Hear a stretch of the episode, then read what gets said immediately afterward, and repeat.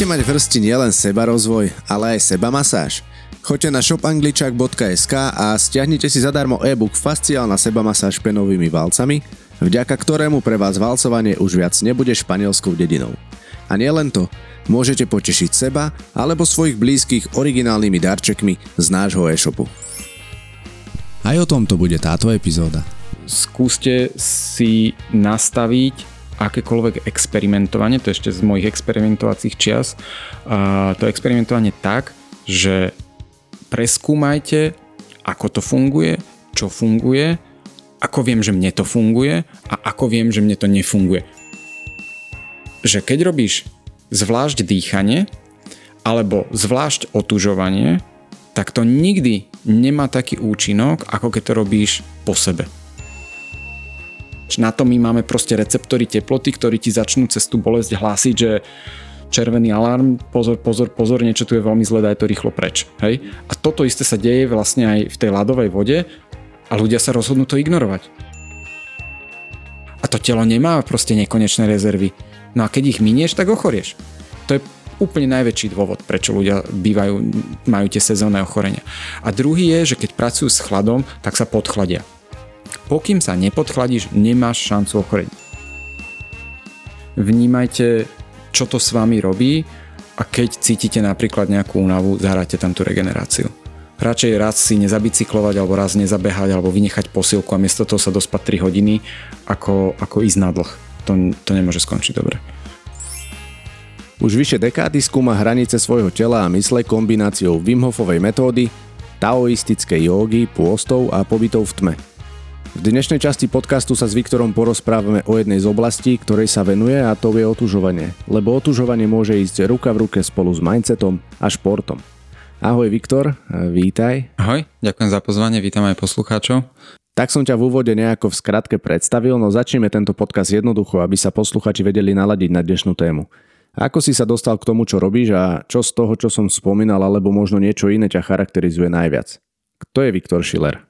Dá sa na to pozrieť z nejakého osobného a profesionálneho hľadiska. Z osobného som človek, ktorý veľmi veľa vecí v živote vystriedal, lebo som sa zaujímal o to, že čo dokáže ľudské telo, aké má hranice, čo robí ľudská mysel, aké má hranice, čo všetko robiť väčšinou nejakými takými extrémnejšími metodami, ako je bežné, aby sme zistili, že kde sú tie hranice a tak ďalej. To je taký ten klasický mladícky prístup, a teraz vekom by som už povedal, že veľmi zlý. A na druhej strane ma to dotiahlo veľmi ďaleko. Hej? Lebo som mal rôzne zážitky, ktoré bežný človek väčšinou nemá.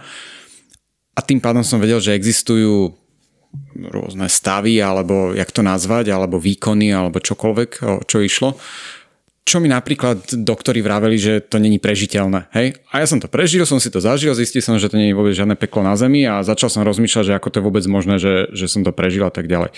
Čiže taká tá zvedavosť podložená dôkazmi na nejakou osobnou skúsenosťou, to je na jednej strane. A z profesionálnej stránky som jeden z dvoch ľudí, čo sme donesli Vimofovú metódu na Slovensko a do Čech, čo bolo už hodne dávno, nejakých 5-6 rokov a v podstate odvtedy som inštruktorom Wim Hofovej metódy a mám svoj vlastný base systém, čo je vlastne špeciálny systém proti stresu a vyhoreniu. To nemá s Wim Hofovou metodou vôbec nič spoločné, to by som povedal, že je to priamo protiklad k tomu. A zaoberám sa tiež um, doslova výskumom rôznych techník, dýchových alebo chladu alebo stravy alebo tak ďalej, ako vplývajú na telo a napríklad teraz, to je úplne čerstvá vec, má asi pred mesiacom oslovila mm, doktorka z Kramárov, čo sa venuje výskumu sklerózy multiplex, lebo na sklerózu multiplex mám jednu novú metodiku, ktorá mala veľmi dobré výsledky, ale bolo to veľmi málo ľudí, čiže dalo by sa to nazvať ako informačný šum.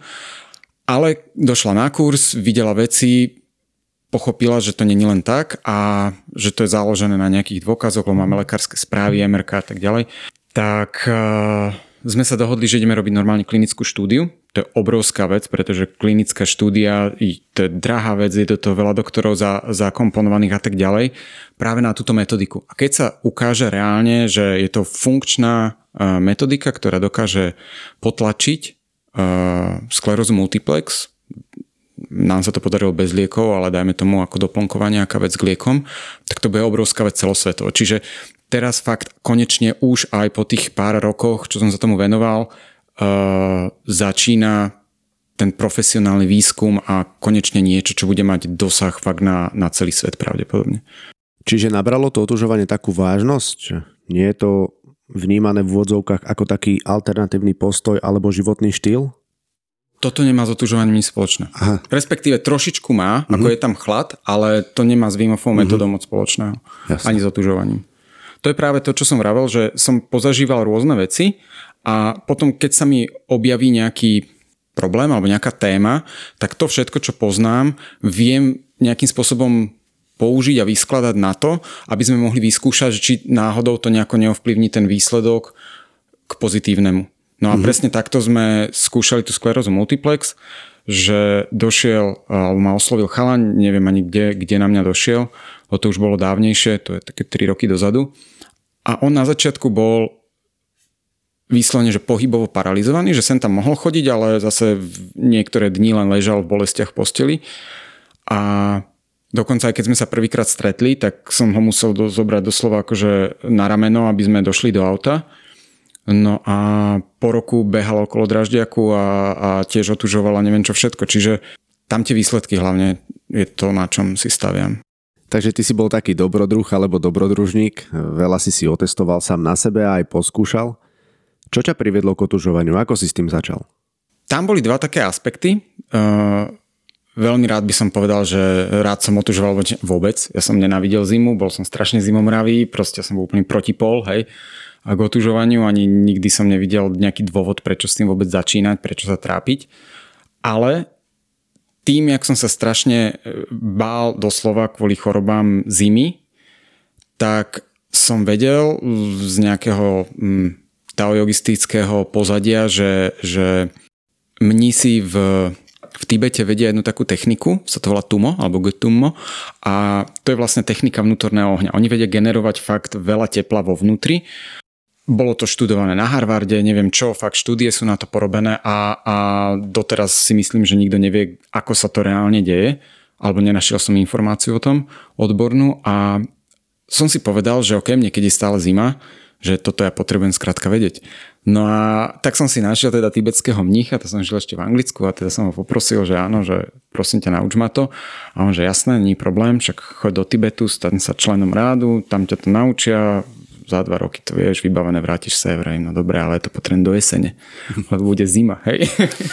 a, a samozrejme nikam to nešlo. No a tak som potom hľadal, že, že kto by ma to mohol naučiť, že v dobe internetu už proste, keď to nejde po dobrom, pôjde to po zlom, vždycky niekde niekto pustí infošku. Tak som hľadal, hľadal, hľadal, nič som nenašiel. To akože fakt oni na tomto, teraz to už je iné. Teraz už asi po 15 rokoch to je iné, už sa dajú do, dohľadať informácie, dajú sa do, dohľadať knihy. Vtedy fakt, že nič nebolo. A niekde som našiel na takom fóre, že jeden chalan sa pýtal, že viete, či Wim Hof robí tumo? A ja si vrajím, čo to je Wim Hof, alebo kto to je Wim Hof, alebo čo, hej, tak v momente Google ideš, hej, a teraz chlapík, pokrk zasypaný v lade, vydržal to, znova doktori vravili, má umrieť, neumrel a tak ďalej, vrajím, toto chcem, hej. A ja predtým, keď som hľadal rôzne takéto extrémne techniky, alebo skúšal, tak vždy som došiel na to, alebo k tomu, že kdokoľvek niečo takéto špeciálne vie, musíš ísť za ním. Proste nikto ti to nepustí cez telefón, cez internet, žiadne kurzy, nič. Proste keď niekto niečo špeciálne vie, tak hajde do Austrálie, hajde do Oregonu, do lesa a proste mm-hmm. také extrémne adresy, že si nevieš predstaviť. A vravím si, dobre, však toto je super, toto je v Holandsku, tu mám lietadlom po ceste do Bratislavy, tak si dám zastávku, tak vím, nauč ma to. No a potom som zistil, že on má vlastne nejaký online kurz 10 týždňový. Tak ten som si dal, vravím si, že najprv si to otestujem, jak proste budem za niekým chodiť a to tak perfektne fungovalo, že ja som akože doslova s otvorenými ústami nechápal, že po ukončení toho kurzu v strede zimy v šortkách si kráčam na, na, v Karpatoch, e, na Kramároch, po lese. Moja vtedajšia priateľka, teraz už manželka, naobliekaná normálne, že pomaly v lyžiarskom, je krátke gate, krátke tričko. Došli sme, premrznutý som bol, jak, jak úplne, že, že po kosť. Ja som neochorel, ona chytila nádchu. A to bol pre mňa taký dôkaz, že, že wow, že naozaj to funguje, lebo kedykoľvek predtým, ja by som už v momente bol na antibiotikách s nejakou angínou alebo chrípkou alebo neviem čím. Hej, a to bolo také, že, že super.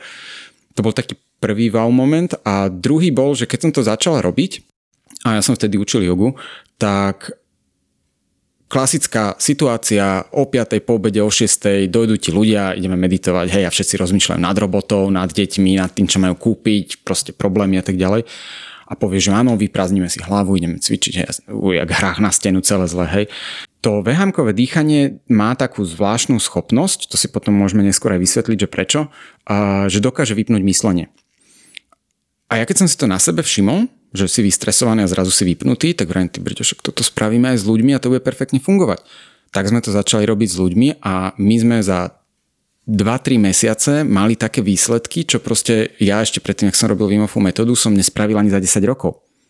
A vtedy som pochopil tú enormnú silu, teraz nie, že otužovanie alebo neviem čo, ale že jak to je strašne multispektrálne, že keď vieš, ako to funguje, respektíve čo všetko to ovplyvňuje, tak to dokážeš využiť na toľko vecí, že to si bežný človek ani na prvý pohľad vôbec neuvedomí. Každý to má proste nejakú škatulku, že otužovanie. No a keď som videl, že to, toto to robí s ľuďmi, tak som povedal, OK, ja chcem byť inštruktor. Že toto, toto je nenormálne, že Boh vie, čo ten vím ešte má v zadnom vačku, hej, že ja to potrebujem vedieť celé. No tak som im napísal, oni povedali, že nedá sa, zase štandardná vec, hej, a, a že keď budú robiť nejakých inštruktorov, že dajú vedieť, no tak asi za rok alebo za dva dali vedieť a ta, tam sa to celé začalo.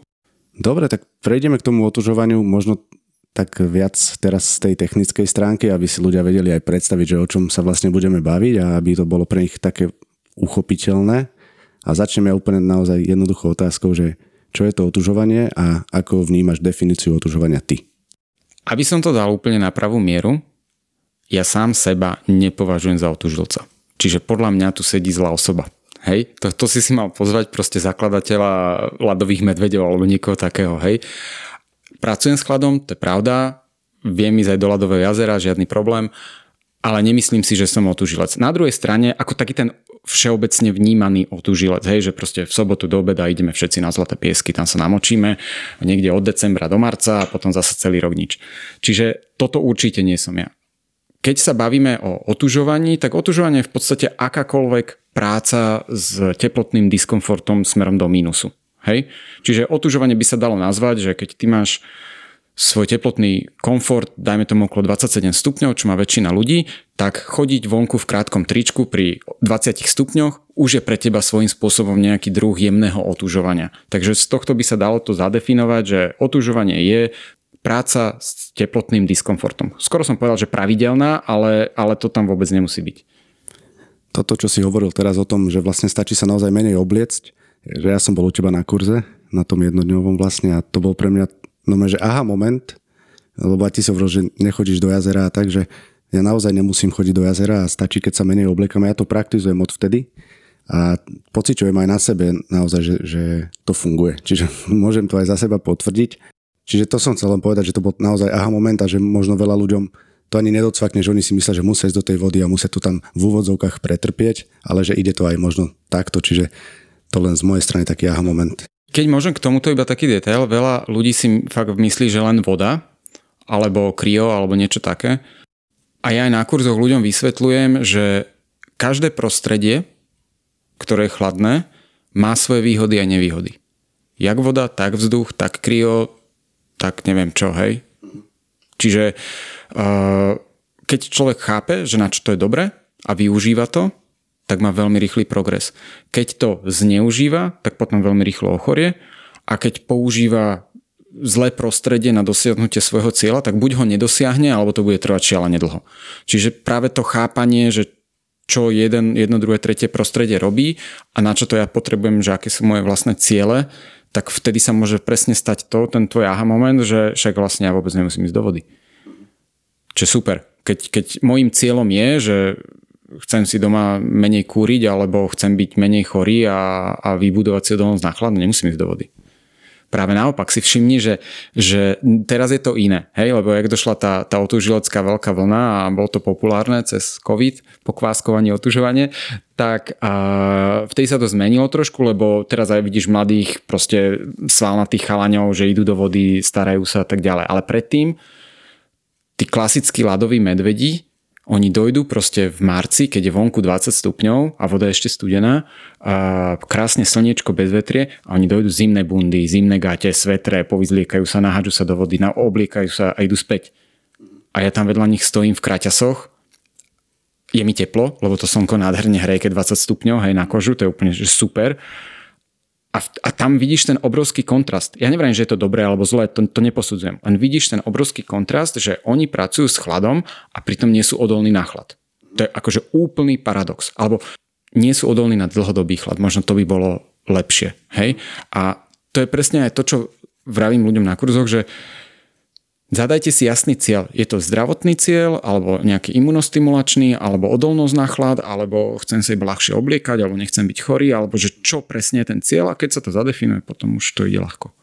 Hej, hej, ja toto môžem aj ja potvrdiť, že tiež môjim cieľom nebolo, že budem teraz každý deň v nejakom jazere alebo každý druhý deň, ale presne som chcel spozorovať na sebe, či je to možné, tým, že sa budem menej obliekať a v princípe celú zimu som prechodil v mikine, tak že áno, ten cieľ je podľa mňa veľmi dôležitý, lebo viem, za čím idem a ja môžem potvrdiť za seba, že ja cítim na sebe zmenu teplotnú a viem to zapnúť, alebo to moje telo to vie zapnúť, keď to potrebuje.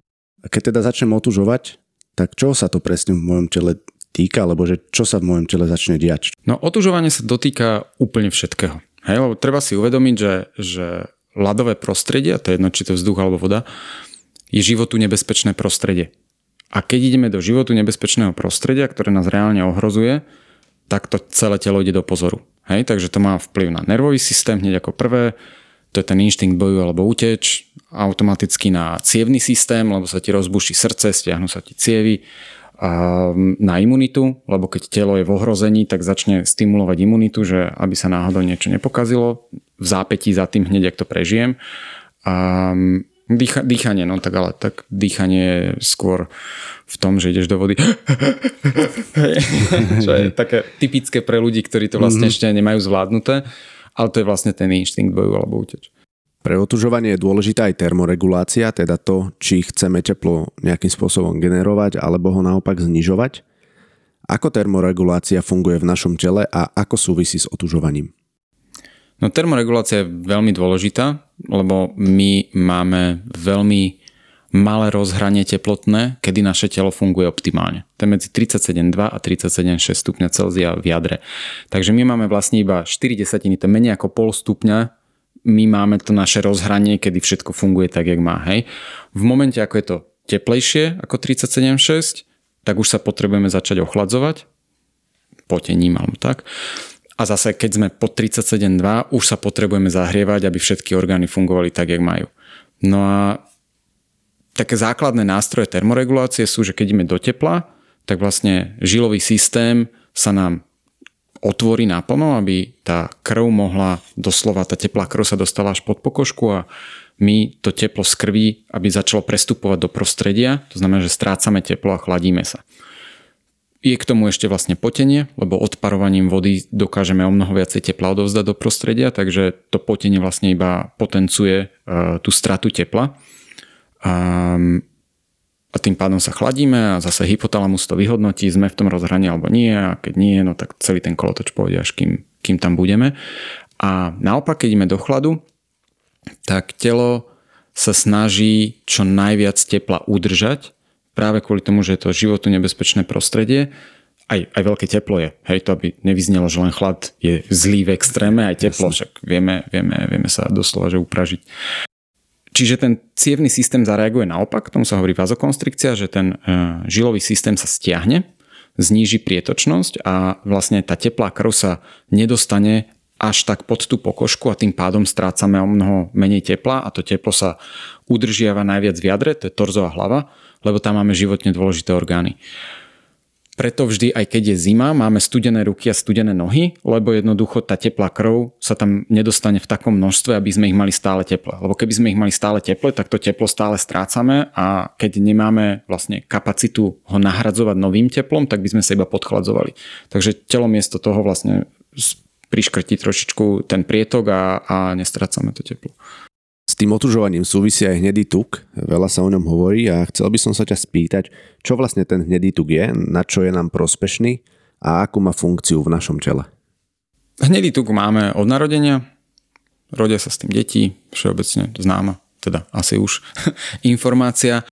Možno by bolo lepšie začať tým, že čo vlastne hnedý tuk je. Uh, alebo že aké tuky máme. Hej? Mm-hmm. Uh, tých to triedenie tukov alebo to rozdelenie by sme mohli ísť o mnoho viac do detailu, ale skúsme to v rámci hneď tuku len tak akože rozdeliť na ten základ, že klasický ten biely, on je reálne žltý, ale že biely tuk.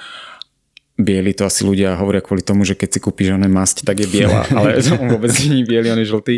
Um, a potom hnedý tuk. Um, rozdiel je v tom, že, že ten biely tuk um, má, väčšiu, tuko, má väčšiu veľkosť tej bunky, a vlastne väčšinu tej bunky vyplňa tá tuková kvapočka. Potom tam je samozrejme jadro, nejaké mitochondrie, iné organely a tak ďalej. A hnedý tuk je menší, podstatne. Tú tukovú vakuolu má rozdelenú na viacero malých, takže není tam taká proste jedna masívna tuková kvapka a má násobne viacej mitochondrií. Mitochondrie sú hnedej farby, preto je hnedý, lebo ich tam je strašne veľa a mitochondrie sú vlastne tie organely, ktoré cez UCP1 proteín dokážu vytvárať salavé teplo. Čiže hnedý tuk je jediné tkanivo okrem svalov, ktoré dokáže vytvárať teplo.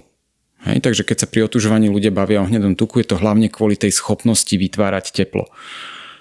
Ale tam je kopec iných schopností. Tam akože o mnoho lepšie, ak vytvárať teplo, je podľa mňa to, že v každej mitochondrii ti prebieha Krebsov cyklus, ktorý vlastne uh, bere, tuším, cukor a kyslík do tej reakcie a vypadne ti ATP, CO2 a voľný elektrón.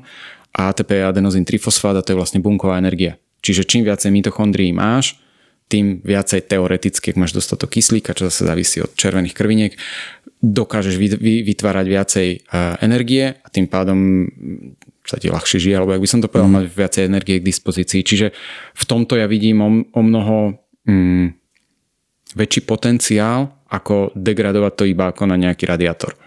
Druhá vec je, že ešte to není možno nejako všeobecne známe, ale um, existuje niečo, čomu sa hovorí mitochondriálna medicína.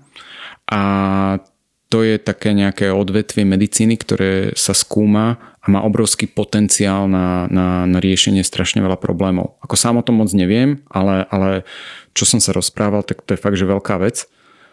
A môj laický nejaký dojem je ten, že ak tam teda viacej tých mitochondrií bude, tak by to mohlo teoreticky lepšie fungovať, ale to vravím ako laik, nie ako odborník.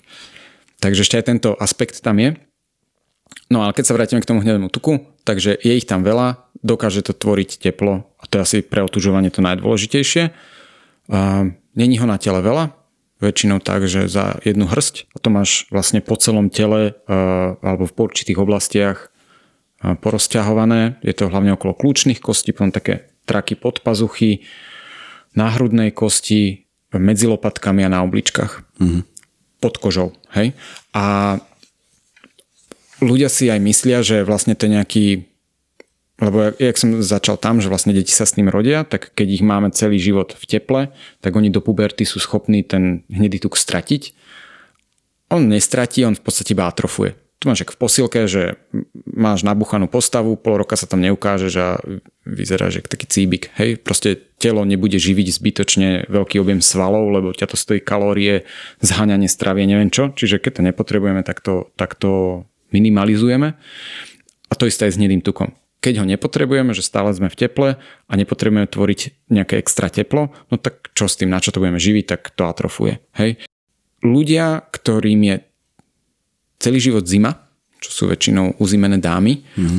tak tam je práve obrovská šanca, že ten hnedý tuk stále majú, lebo tým, že im je zima, tak vlastne majú ten stimul, že im je zima a to telo nemá dôvod sa zbaviť nejakého procesu, ktorý dokáže tvoriť teplo.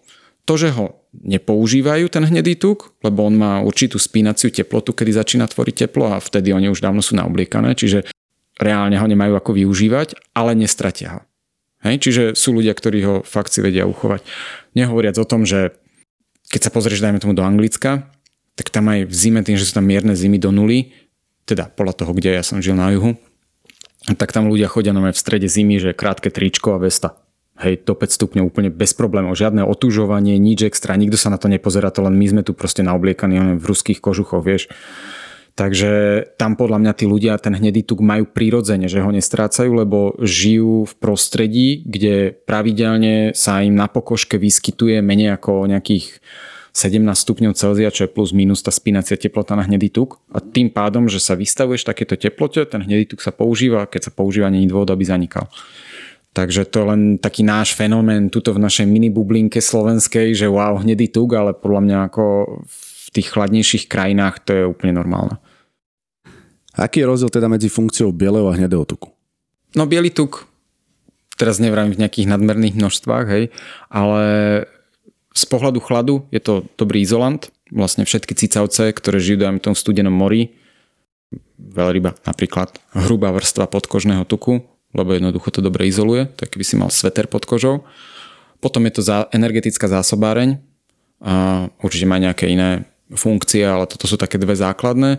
A hnedý tuk tým, že ho je málo, tak v podstate tam to je hlavne tá tvorba tepla a verím, že keď sa to bude skúmať bližšie, tak aj ten vysoký počet mitochondrií, že aj z toho niečo vypadne pozitívne. Len zatiaľ to neviem pomenovať. A ty si spomínal, že hnedý tuk aktívny nie je stále. A kedy teda začína plniť tú svoju funkciu a začína generovať naozaj to sálavé teplo, o ktorom si hovoril? Podľa zdroja alebo štúdie, ktorú si nájdeš, tak sa to pohybuje niekde medzi 15 a 18 stupňov, ale tak ja hovorím, že 16-17 stupňov a ideš na istotu. A to mám zase vypozorované z vlastnej skúsenosti, že na jeseň, keď padnú teploty pod 18 stupňov, a to sa cez deň hýbe, čiže to nemôžeš povedať, že je to presne 18 stupňov, hej, ráno máš 13 mm. a cez obed máš 20. Um, tak vtedy začínam byť enormne hladný. A tá strava, ktorú mám počas leta, to sú také akože ľahké šaláty, ovocie, sem tam nejaké meso, mi už nestačí a v kúse som hladný. A to je práve kvôli tomu, že ten hnedý tuk začne spalovať veľa kalórií a to telo ti dá jasne najavo, že akože treba to nejako doplniť. Takže viem, že keď som hladný, tak už, a samozrejme korešponduje to vonku s tým, že, že už je chladnejšie, tak prechádzam na takú tukovejšiu dietu, aby som vlastne tie kalórie efektívne nahrádzal, čo spálim. Si tam spomínal aj to chudnutie, alebo teda to pálenie kalórií. Môže byť, že keď ja budem sa vystavovať chladu, nebudem to nazvať úplne otužovaním, tak sa mi bude tvoriť ten hnedý tuk a vlastne viem aj chudnúť bez toho, že by som napríklad športoval? Áno aj nie. Je tam viacero premenných. Um, v prvom rade na vytvorenie hnedého tuku ti nestačí chodiť raz za týždeň do jazera. Čiže keď sa bavíme o otužovaní raz za týždeň, tak to ti stačiť nebude. Hej? A to si dovolím tvrdiť kvôli tomu, že keď sa pozerám na tých klasických otužilcov raz za týždeň, tak oni fakt negenerujú nejak veľa tepla, keď v marci dojdú na obliekany. Lebo ináč by to už dávno, dávno zhodili, lebo by im sa uvarili v tej bunde. Hej? Mm-hmm. A na druhej strane teraz rokmi sa to celé mení, že jednak VHM spravilo svoje, ľudia sa začali viacej zaujímať o to, že ako otužovať a tak ďalej. Čiže tých faktorov alebo tých vektorov informačných je viacej. A začali napríklad robiť studené sprchy. A keď robíš studenú sprchu každý deň alebo každý druhý deň, tak to je úplne iná rozprávka ako raz za týždeň. Čiže by som si dovolil tvrdiť, že raz za týždeň hnedý tuk nemáš, alebo po veľmi, veľmi dlhej dobe to skorej sa obalíš tukom, to, to sú tí klasickí ľadoví medvedi, že oni nie sú mm-hmm. tuční, ale majú vyslovene akože také zaobalené telo. A keď to robíš pravidelne, tak vtedy vlastne uh, to telo zareaguje tak, že, že dokáže ten hnedý tuk efektívne vytvoriť. Čo pomáha hnedému tuku vytvoriť ho v tele a zároveň ho tam aj udržiavať? No toto je asi na, na podcast sám o sebe. A tomu sa venujem na kurzoch, aby ľudia chápali, že, že my musíme to telo namotivovať v prvom rade, aby vôbec začalo, ako keď to poviem laicky, rozmýšľať nad tým, že mám vyrábať niečo, čo som doteraz nemal. A Čiže v prvom rade motivovať, potom vytvoriť podmienky na to, aby ho mohlo vytvoriť ten hnedý tuk a potom nejaké podmienky na to, aby som to mohol udržovať a nestratiť ten hnedý tuk znova. Hej? Čiže tam je toho viacej, nedá sa povedať, že rob toto, hnedý tuk ti narastie a bude tam na veky. To tak není. Hej? Tak my ho vieme stratiť, vieme si ho vytvoriť. Vytvoriť sa dá úplne spontánne, jak som vravel, že stačí chodiť povyzliekaný, lebo žiješ v Anglicku a podľa mňa hnedý tuk tam má veľká časť populácie. A to si len myslím, to nemám nejako overené. A to by bolo treba nejakú štúdiu okúknúť alebo niečo. A dá sa k tomu prísť doslova jak slepé kura k zrnu. Hej, že proste žiješ nejaký taký nie moc prehriatý život a to telo si to samé spraví a hotovo. Ale na druhej strane, keď taký život nežiješ, asi klasicky ten meský typ, stále v teplúčku, tak e, zase zo skúsenosti, čo mám 10 týždňové kurzy, viem, že ľudia to vedia za 10 týždňov zmaknúť. Len tam treba cielený tréning v rôznych prostrediach, presne vieš, čo ktoré prostredie robí, kde, ak sa vraví, že zatlačiť na pílu, aby to bolo efektívnejšie. Uh, tiež aj biochemicky, tam sú rôzne spúšťače, ktoré ten hnedý tuk vlastne začnú um, alebo iniciujú jeho tvorbu. Čiže tam treba fakt vedieť, že čo robíš a ako ten tréning nastaviť, aby si všetky tie podmienky splnil a potom to ide behom pár týždňov. Hej, potom to ide relatívne rýchlo. No 3 mesiace pre mňa je veľ, veľmi rýchlo na to, aby som mal hnedý tuk, musím vyslovene otužovať, alebo t- má každý otužilec hnedý tuk? Alebo každý, kto vlezie do studenej vody? No to je to, čo som hovoril, že ak chodíš raz za týždeň, uh-huh. tak silne pochybujem. To keď vidím tých klasických otužilcov, tak vravím, že oni sú takí zaobalení, že tam miesto hnedého tuku sa tvorí biely tuk, a ako podkožná izolácia, čiže nie, že sú tuční na bruchu, ale vyslovene majú všade na rukách, na hrudi, na bruchu nejakú takú hrubšiu vrstvu, sú takí macíkovia, však preto ľadové medvede. A na druhej strane, keď tam ten tréning je pravidelný, tak vtedy verím tomu, že je len otázka času, kedy, kedy to vznikne. A zase záleží to od teploty, od dĺžky expozície na tie podmienky, či sú tam splnené niektoré biochemické mm, spúšťače, ktoré vlastne, lebo to telo si nepovie, že ja chcem hnedý tuk a teraz šup a generujeme ho. Hej, tam mm. je nejaká biochemia za tým, a sú tam hormóny, ktoré ho, ktoré ho vlastne spúšťajú tú tvorbu a tak ďalej a treba splniť podmienky, aby sa tie hormóny začali tvoriť a tak ďalej. Čiže ono, čím hlbšie sa do akékoľvek problematiky chceš ponoriť, tým viacej premenných zistíš, že, že tam existuje. No a potom vlastne rokmi to viem vyladiť tak, že teraz viem povedať takmer na istotu, že dojdeš na 10 týždňovku, tak na konci ho máš. Hej? Hm. Čo není len také, že poviem, ale my práve e, z 10 týždňového kurzu na 9. týždni chodíme do mrazáku. To je normálne taký velikánsky mrazák, jak byt, obložený ľadom celý a v plavkách tam ideme pri minus 10, tam sú také veľké chladiace vrtule, teda také klíma to vyzerá, také chladiace jednotky. A tieto tam fúkajú pri minus 10 na 30 minút v plavkách. Hej, teraz sme tam boli akurát minulý týždeň. A ešte nikdy mi nikto neodišiel, že je mu zima. Proste bez pohybu tam tí ľudia sedia a generujú teplo. Mm-hmm. No a toto keď zažiješ, tak nemôžeš povedať, že nemám hnedý tuk, lebo normálne sme sa tam potili. Hej, že to nie je len tak, že len, len tak, tak tam nejak pol hodinku so zaťatými zubami vydržím vôbec. Netraseš sa, teplotie, akože na, na prvý pohľad, keď tým ľuďom hovorím na začiatku kurzu, že jak bude kurz prebiehať, tak všetci na mňa vypleštia oči, že preboha, že to sa nedá prežiť. A, a potom, keď stade výjdu, tak povedia, že tak toto bolo o mnoho jednoduchšie, ako som si to vôbec kedy vedel predstaviť. Mm-hmm. Čiže keď vieš, jak pracovať s tým telom, ono sa to fakt dá pripraviť, že to je hračka posedíte si vždy v mrazáku s úsmevom na tvári. Ano. Ešte aj nejaký drinčik si môžete dať. Drinčiky si nedávame. Ako tam... normálne máš ako v cene vstupného, máš jednu vodku, lebo to je, to je ice bar, Hej. ale to sme nevyužili zatiaľ nikdy. Mhm. Čiže z tohto, čo si aj hovoril, tak to je asi ako pri všetkom, či už sa to týka seba rozvoja alebo športu, že je tam dôležitá tá pravidelnosť a mať, mať nastavený režim a robiť to naozaj asi každý deň alebo aspoň každý A hlavne vedieť, čo robíš. A vedieť, čo robíš. To, čo vravíš, má 100% pravdu, ale keď nevieš, čo robíš, mm-hmm. tak môžeš veľmi ľahko stratiť mesiace, roky a, a buď máš nekonzistentné výsledky, že raz to funguje, raz to nefunguje, alebo mm. nemáš výsledky. A to je potom strašne frustrujúce. A to napríklad vidím na jednodenných kurzoch, že mm. niekto si prečítal knihu od Vima Hofa, alebo ja neviem čo, teraz idú na kurzy a keď sa spýtam, že kto to skúšal, tak proste ľudia zdvihnú ruky a prečo ste na kurze? No lebo raz mi to funguje, raz mi to nefunguje, nechápem prečo a chcem vedieť.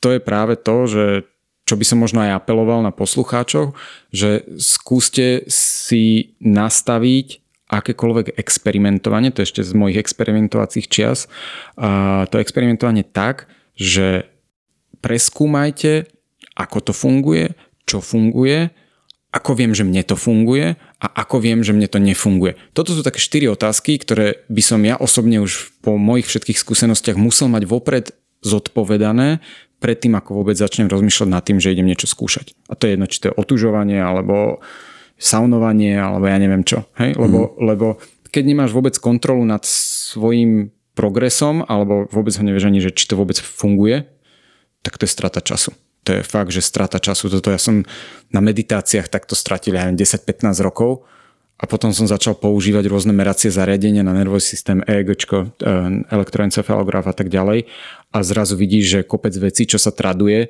vôbec nespo, ne, nekorešponduje s tým, čo robí tvoj mozog. Hej, a teraz to, toto sme začali robiť na kurzoch a ľudia majú výsledky, že úplne jeden výsledok za všetky, že na base systéme máme nemyslenie. To znamená, že normálne zastavenie myšlienkového pochodu a máš prázdnu hlavu na akú dlhú dobu chceš. Hej, že nie teraz, že na 5 minút a wow, super. No a koľko ľudí alebo koľko z poslucháčov, možno aj ty, ste skúšali pri meditáciách nemyslieť. Však to je úplný štandard, hej, základ. Mm-hmm. No a zistíš po desiatich rokoch, že stále ti to nejde. Vieš, a mm-hmm. dojdú ľudia na kurz, teraz použijeme proste rôzne meracie tech, e, meraciu techniku a na tom vidíš, kedy tam tá aktivita mozgu je, kedy není, čo to robí, za 15 minút to všetci vedia. To je presne ten rozdiel, o ktorom hovorím, tá efektivita, že keď netušíš, čo robíš, netušíš, ako to funguje, stratíš roky, keď vieš, čo robíš, vieš, ako to funguje, máš to za 15 minút. A to je, to je akože brutál. To mne tak otvorilo oči a preto idem tak striktne tými vedeckými spôsobmi a vedeckou metodikou, lebo to sú za prvé nenormálne výsledky, lebo vo veľmi krátkom čase dokážeš dosiahnuť enormné výsledky, čo proste ľudia nevedia a za druhé to vieš replikovať. To je veľmi dôležité. To, že sa ti to podarí na jednom človeku je síce super, ale ty by si to mal vedieť urobiť takmer hocikým. Neotužujem ani nechcem otužovať. A má teda pre mňa aj tak zmysel mať ten hnedý tuk? No v prípade, ak chodíš do chladného prostredia, kde ti je zima, tak áno. Ale ak tam pravidelne chodíš, tak zase je predpoklad, že máš hnedý tuk. Čiže to je také Jasne. nie moc predstaviteľné, že niekto ho potrebuje a nemá ho. Mhm. A ešte mi napadla jedna otázka k tomu hnedému tuku, že je jediným tým faktorom alebo impulzom, ako viem, že ho mám, je naozaj, že cítim to sálavé teplo na hrudi, chrbte v oblasti hlavy, alebo dá sa to ešte aj nejako inak zistiť, že ak by si to niekto chcel overiť, vieš? Hej, uh, toto je veľmi častá otázka na kurzoch, akože na každom kurze sa to niekto spýta. A viem o viacerých spôsoboch, vyskúšal som viaceré spôsoby. Môžem povedať, že je pozitronová tomografia, alebo tak nejak sa to volá, vyzerá tak magnetická, alebo aj CT s kontrastnou látkou a keď si v chlade, tak ten hnedý tuk doslova robí také, to je čierno fotka, také čierne fliačky. Čiže mm-hmm. tam to vizuálne vidno ešte som nedošiel na to, že ako sa na takéto, na takéto meranie objednať alebo kam, pretože vždycky je problém buď, že tam není správna kontrastná látka, alebo, ešte ešte väčší problém, že ty vlastne musíš byť v chlade, aby si zaktivoval ten hnedý tuk a vtedy to tam oni vidia. A keď im povieš, že donesem si ľadový bazén, no tak si skončil. Hej, čiže to vyslovene len na nejakom vedeckom inštitúte alebo niekde, kde toto ideme skúmať a tam ti to spravia. Hej, ale na štúdiách vidno tieto fotky. Um, druhý spôsob, priamy, ale invazívny, je rozrezať a pozrieť sa. Čiže narezať kožu, kúknúť dnu, je tam, není tam. Hej? A manželka je chirurgička, čiže ja som povedal, že máme to doma, krajaj. A ona, že čo si blázon, že nikto normálny ťa bezdôvodne nerozreže. A ja vravím, že OK, tak jak by sa to dalo, vždy sa, kde vôľa, tam je cesta, hej, mm. tak sa iba chytala za hlavu. A potom som si spomenul, že ja mám na chrbte také, také veľké znamienko, akože nič mi nerobilo, ale bolo tam, hej. Ja vravím, OK, tak máme motív, hej, ideme odstrániť znamienko. A ako na schvál, keď teda znamienko bolo vonku, ja vravím, čo je tam hnedý tuk, že nie, nie, toto bolo len také plitké, že to netreba rezať do hĺbky. Vrem, no tak dobre, však už si to odrezala, tak kraja, nie? Že nie, nie, nie, za žiadnu cenu, hej. Čiže ani týmto spôsobom som sa reálne nedostal moc ďaleko, lebo to bolo proste iba, ja neviem, pol centy pod kožu a koža má, ja neviem, 1,5 cm alebo centimetra alebo koľko. Uh, takže to nič. To sú také akože objektívne, hej, že vidíš, vidíš, že tam je, alebo tam nie je. Potom sú subjektívne, kde tušíš, že tam je, ale dokázať to nemôžeš. Um, to je presne ako ty hovoríš, že ľudia si dávajú studenú sprchu a na hrudi alebo medzi lopatkami najčastejšie cítia teplo. Hej, že normálne zbytok tela majú studený od studenej vody a tam cítia normálne takú horúčosť, také sálavé teplo. Je to iba taký nejaký sekundárny príznak, že OK, to, tam by to mohlo byť. Ale či to tam je alebo není, to už ti nedokážem. Mal som ešte jeden zážitok a to nebolo tak dávno. A to bolo tuším minulý rok v novembri, hej, tak nejak. A končila 10 týždňovka a no končila akože bola pri konci, oni 8 týždeň idú do ľadovej vody, 9 týždeň do mrazáku, 10 týždeň má takú ľadovú prechádzku. A vždy sa ten čas stupňuje. Um, a jedna dievčina, by som povedal, um, sedela v bazéne, voda, ja neviem, 5-6 stupňov, um, a sa tam usmievala, všetko super, akože zvládnuté to mala. A ona vraj, že mne je enormne teplo na chrbát. Ja vrajím, no tak to je asi ten hnedý tuk, hej. A vyšla z vody von a ona vraj, že mne fakt veľmi teplo na chrbát. A, a mala také plavky, že mala voľný chrbát, mala tam proste ten špagátik iba. A čo bola sranda, tak to som videl prvýkrát a zatiaľ aj posledný v živote, že celé telo mala takéto klasické rúžové po otužovaní a medzi lopatkami mala taký ovál klasickej telovej farby. Ja vravím, že máš to farebne odlíšené, Uh, bolo to presne medzi lopatkami, hej, čiže po, tá poloha by sedela. Ja viem, že môžem sa ťa dotknúť tam a tam, ono, že áno, áno. Tak som chytil na ramene, úplne ľadová, ale že úplne, hej. Chytil som ju medzi lopatkami, horúce, keby mala horúčku, hej. Takže toto bolo, by som povedal, že zvonku objektívne, že vidíš, že tam je proste dramatický rozdiel, ale či to spôsobil hneď kto ti dokázať nejako neviem. Hej? Ja by som povedal, že na 100% áno, lebo neviem si predstaviť, akým iným spôsobom by sa takéto niečo mohlo diať, ale tak zase ja neviem všetko. Asi platí aj túto, že len počúvať to svoje telo a vnímať to, čo sa mi tam deje. No, n- áno. Áno, to je v podstate takým test. tým klasickým pozorovaním to na tých 10 týždňovkách mám pravidelne, že keď robím s chladom, tak celý som proste studený, je mi z toho chladno a tak ďalej a proste keď to zrazu začne byť iné, že buď nie som studený, alebo je mi teplo, no niečo sa v tom tele zmenilo, buď to je tá termoregulácia, alebo sa vytvoril hnedý tuk, respektíve už sa zaktivoval. Čiže e, a tá zmena tiež není zo dňa na deň. Ako vždycky je to prvýkrát, keď proste v sprche pocítiš teplo miesto chladu. To proste jednoznačne vieš. Mm. Hej? A potom to už treba len nejakým spôsobom kultivovať, lebo, lebo s tým sa dá reálne robiť. Ono, môžeš ten hnedý tuk mať tak, že ide ako keby na autopilota, že keď treba, on sa sám zapne. A dá sa toto, robíme na tých 10 týždňovkách, urobiť tak, že ty ho vedome vieš zapnúť. Mm-hmm. Hej? Tam sú rôzne techniky, ako sa to dá urobiť. A v podstate si zapneš svoj vlastný radiátor. Čo je super vec. Čo je super vec, lebo keď to treba, tak je to mhm. perfektné mm-hmm. mať. To je taká ďalšia taká neviditeľná vrstva oblečenia, hej, ktorú si... No, alebo ktorú taký si radiátor vieš, vnútorný, no. radiátor. no. Tak sme si prešli také možno viac technickejšie veci na úvod a prešiel by som k takým praktickejším otázkam, ktoré možno budú zaujímať našich poslucháčov. A začnem úplne jednoducho, že ako si budovať tú odolnosť na chlad? No na to je viacero spôsobov. Všetky majú spoločné iba to, že treba to robiť pravidelne a mierne. To znamená, nie hneď sa hádzať do ľadového jazera, lebo to sa nedá robiť pravidelne, to by bol človek veľmi unavený z toho, ale skôr začať tak, že ja neviem, o stupeň znížim kúrenie v dome, alebo dám si o jednu vrstvu menej oblečenia, keď idem von, alebo v lete neprestanem sa chodiť kúpať do jazera. Hej, a ono sa postupne ochladzuje. Čiže to sú také veci, kedy to ide samovolne a prirodzene a ja mám za to, že to je ten najlepší spôsob, ako to urobiť. Proste začať otužovať v januári sa dá, ale je to také fakt tlačenie na pílu. Hej, že, že ja, v, z môjho pohľadu niekto by už musel mať veľmi dobrý dôvod na to, aby to začal robiť proste v tom najextrémnejšom chlade. Napríklad zdravotný, hej, že zistil, že OK, toto funguje, ja neviem čo, na alergie a mám silnú alergiu, tak je mi úplne jedno, či začnem v lete alebo v zime, proste potrebujem to začať riešiť. Ale keď mám čas, že nič ma akože nesúri, tak najlepšie je začať v lete. Hej, to, to si pamätám, že to si hovoril aj na kurze, že, že tam je ten prechod prirodzený, v princípe bez šokov v úvodzovkách, aj keď teda tá voda určite je chladnejšia. A poďme teraz k tej Vimofovej metóde, ktorej si ty inštruktorom, lektorom, alebo ako by som to nazval. A chcel som sa ťa spýtať, že v čom je výnimočná táto metóda, v čom je možno iná ako ostatné, že či má niečo navyše? Na toto ti normálne ani neviem zodpovedať, lebo, lebo veľmi záleží od toho, že aké metódy poznáš a ja neviem čo a preto sa ti zdá výnimočná alebo nie. Ale keď toho vieš, dajme tomu o tele dosť, tak ti nepríde výnimočná vôbec v ničom. Hlavne keď s tým robíš 6 rokov. Hej.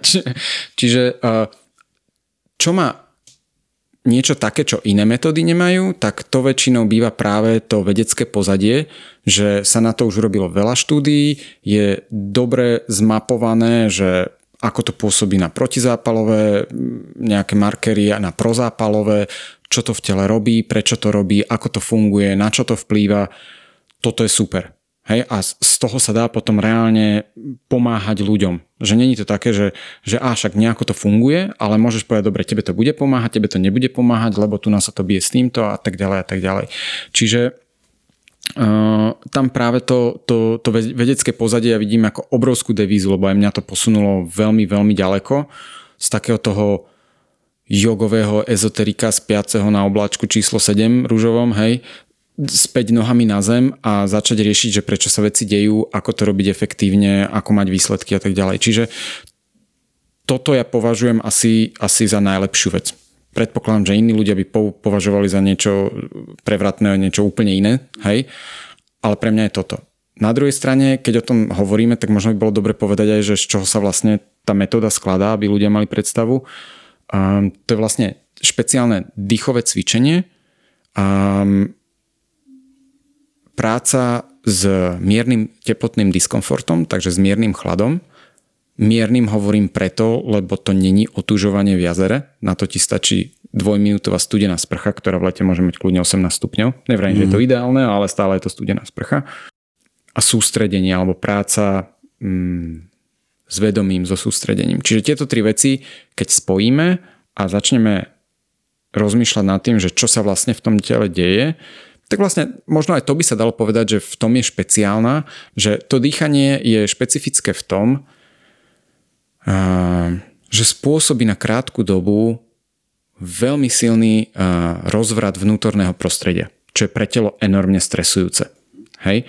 Čiže preto aj to telo tak silne zareaguje a začne všetko možné opravovať a imunostimulačné účinky, neviem čo, lebo ty fakt to telo dáš do vývrtky. Takže preto treba aj vedieť, že čo robím, jak robím, ako to funguje, lebo napríklad jedným z efektov je, že, že máš viacej energie. Hej, jednak cez adrenalín, dáš si studenú sprchu, tak proste ti ide adrenalín ušami, tak máš kopec energie miesto troch káv.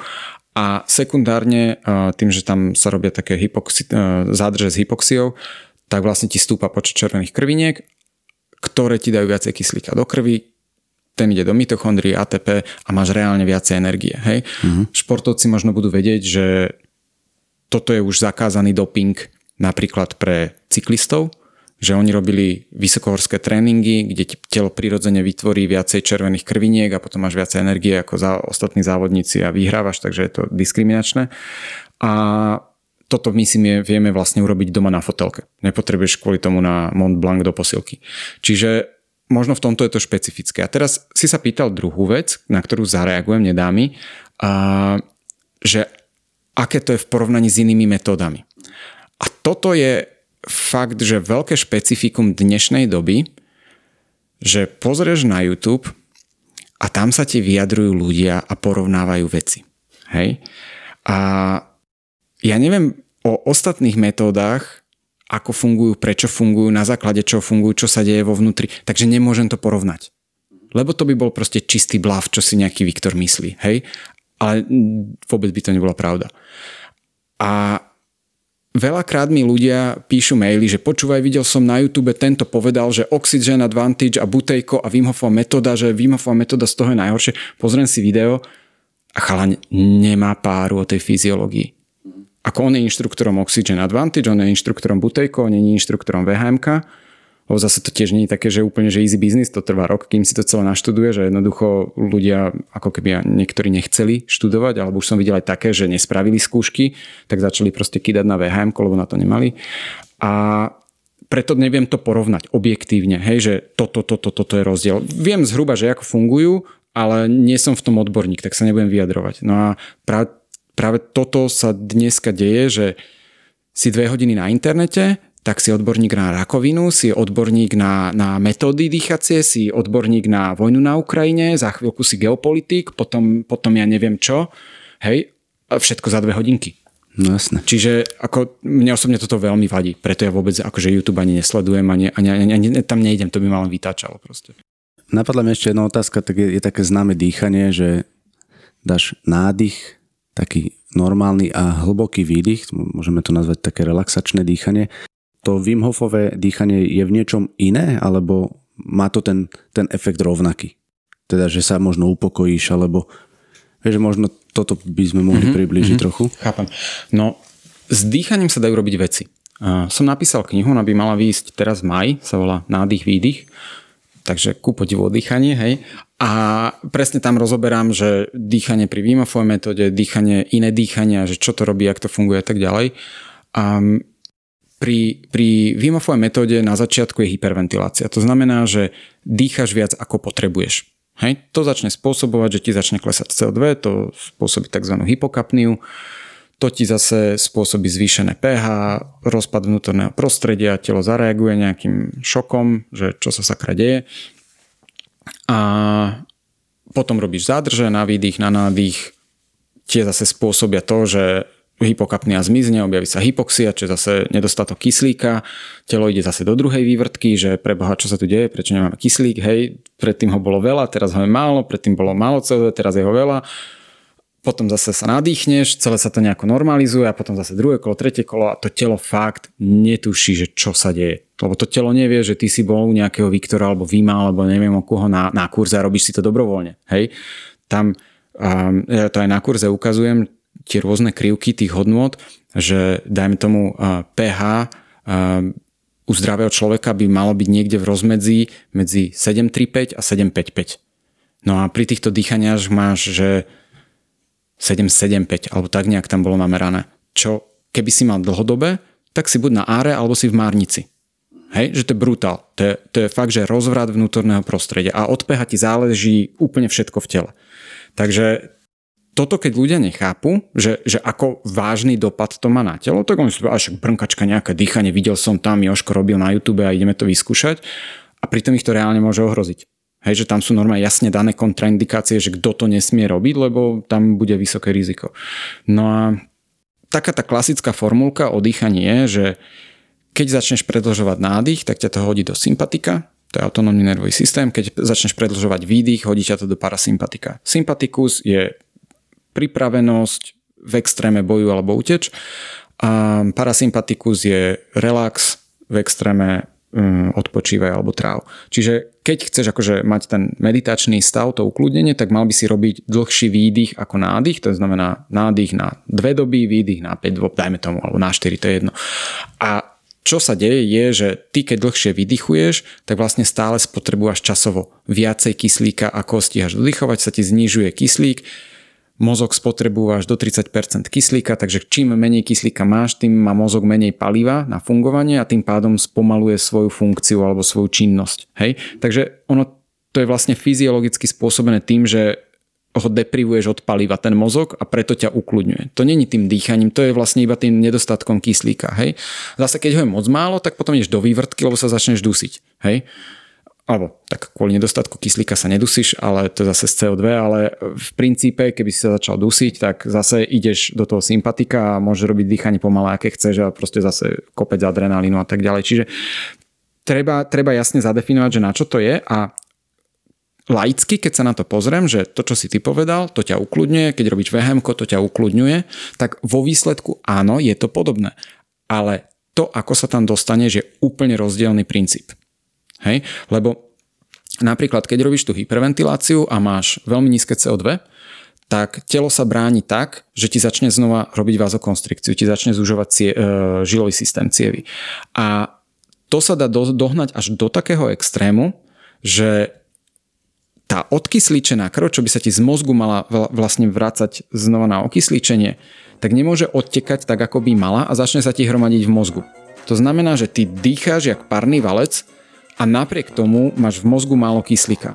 Začneš dýchať ešte viacej, tie cievy sa stiahnu ešte viacej, tá, máš tam ešte viacej e, toho nedostatku kyslíka, takže v podstate máš totálne kľudový režim, žiadne myslenie, lebo nemáš palivo na myslenie a keď to ešte prepískneš, tak potom môže dokonca aj odpadnúť na nedostatok kyslíka. Čiže vtedy vzniká taký na prvý pohľad pre lajka totálny paradox, že to snad ani nie je možné, že ja som rozdýchaný, mám saturáciu krvi na 100, to znamená, že mám 100% obsadené, čo, čo môžem, toľko kyslíka mám, že už viacej sa tam dať nedá a napriek tomu odpadnem na nedostatok kyslíka v mozgu.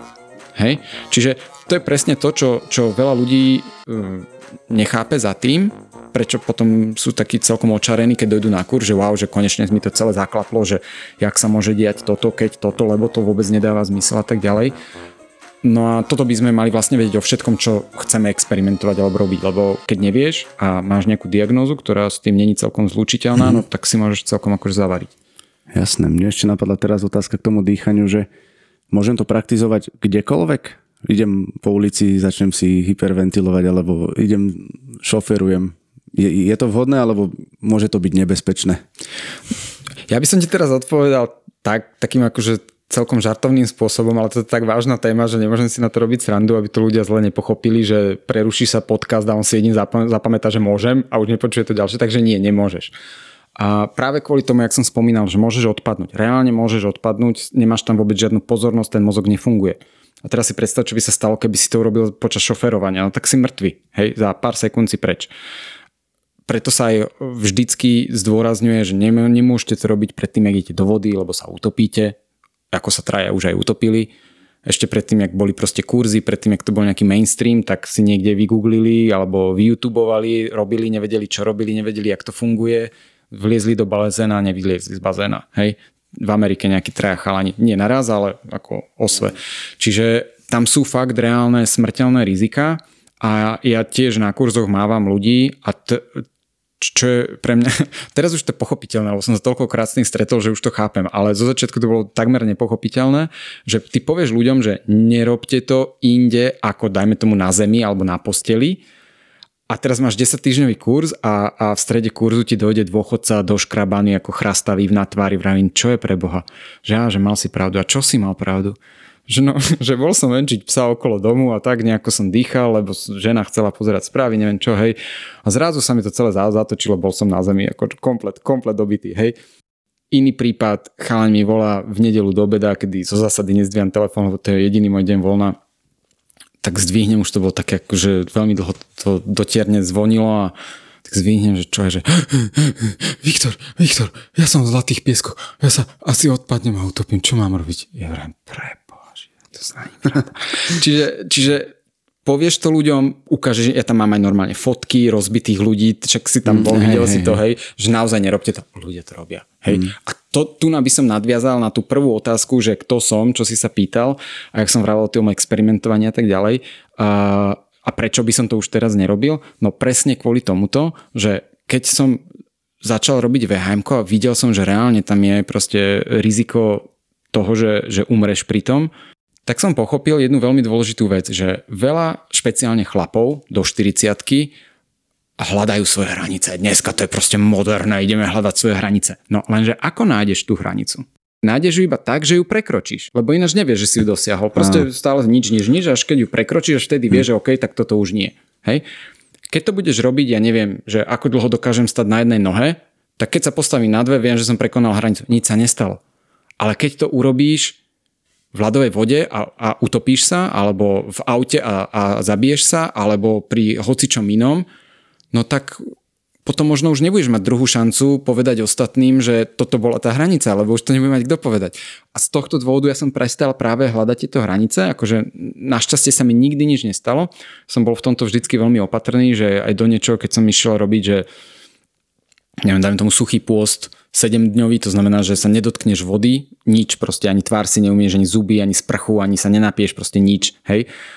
Tak predtým som si o tom naštudoval strašne veľa lekárskej literatúry že čo všetko hrozí. Dal som si spraviť pečeňové testy, obličkové testy, ja neviem čo všetko, že či to telo je v poriadku, hej, aby ma nezradilo niečo, niečo o čom neviem. Išiel som za obvodnou a obvodná povedala, že Viktor, čo si blázon, za 3 dní umreš.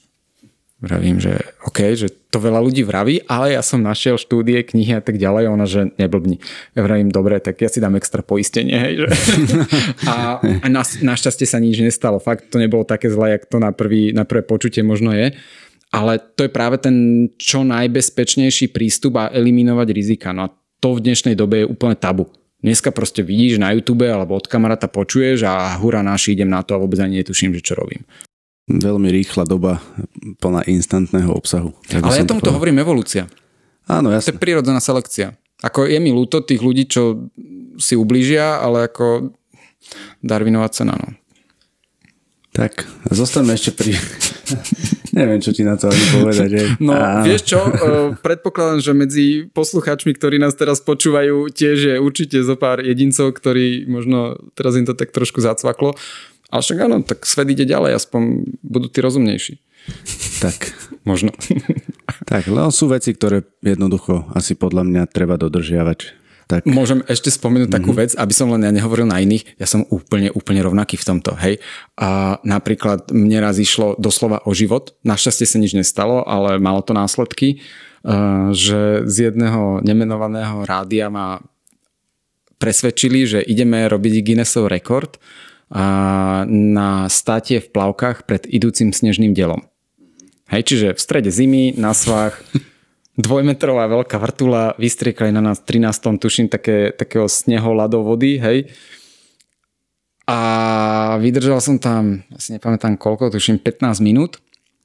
A fakt, ja som vlastne z toho prúdu tej vody a snehu vyšiel kvôli tomu, že už som nemal absolútne žiadnu kontrolu nad telom. Mm-hmm. A hlavne, čo bol najväčší problém pre mňa, že ja som nevedel vyhodnocovať veci. To sa stane presne, keď sa ti podchladí mozog, že nevieš, pozeráš sa na ruky, môžu byť modré, čierne, červené, zelené, hociaké a ty nechápeš, čo to znamená. Hej, že proste absolútne ten mozog je tak podchladený, že, že, že to nefunguje.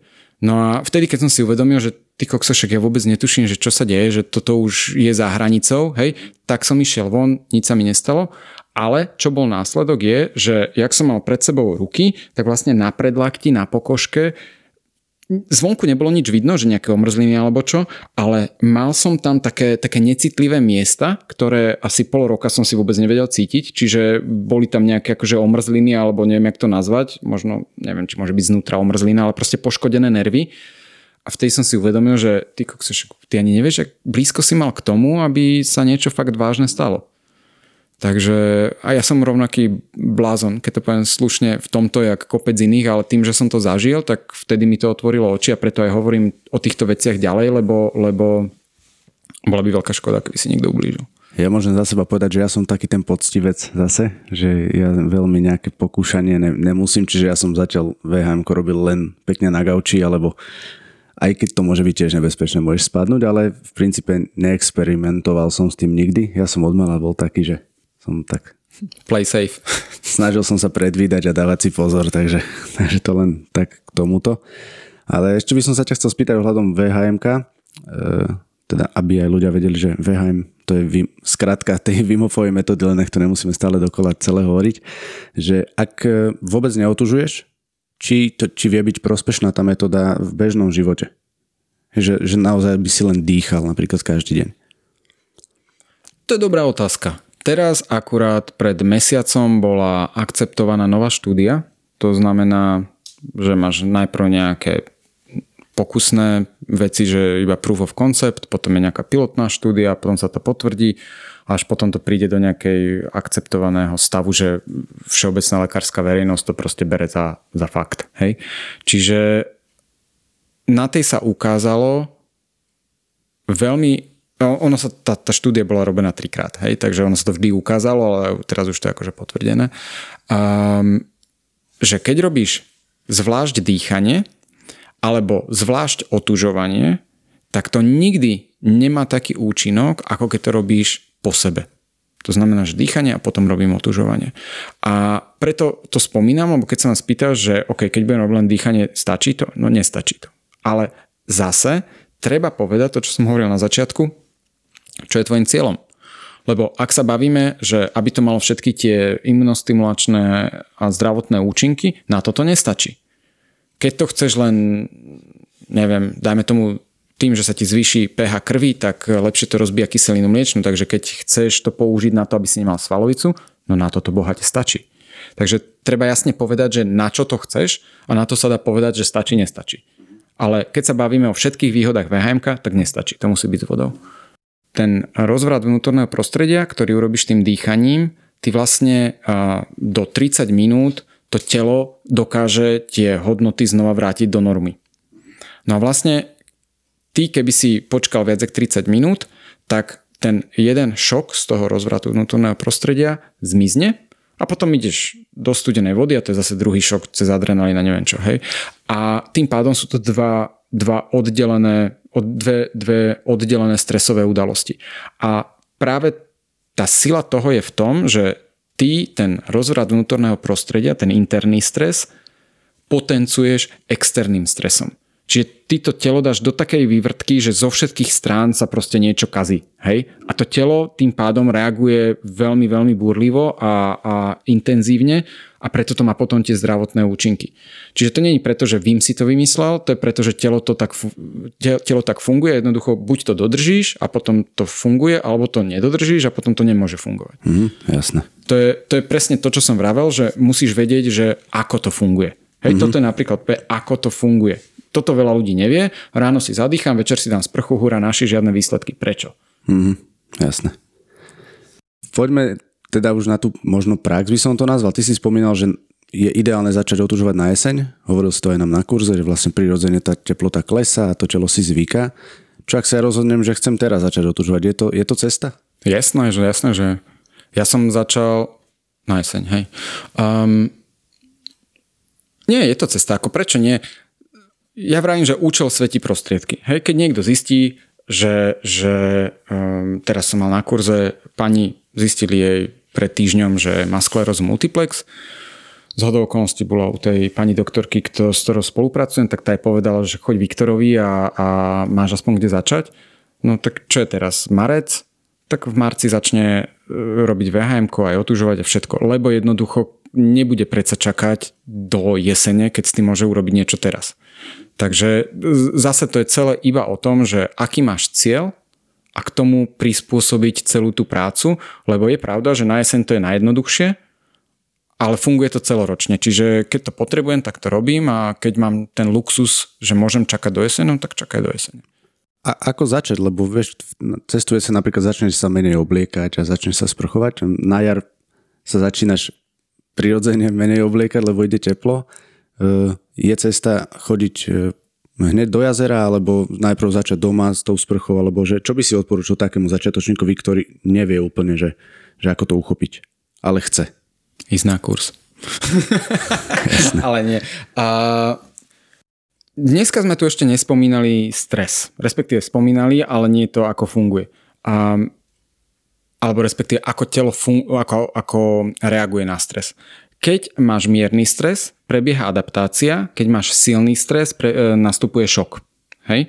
Čiže keď niekto si myslí, že teraz idem otužovať, lebo som počul nejaký podcast a hodí sa do jazera, lebo ešte studené, tak jediné, čo môže, keď to zle urobí, je ochorieť.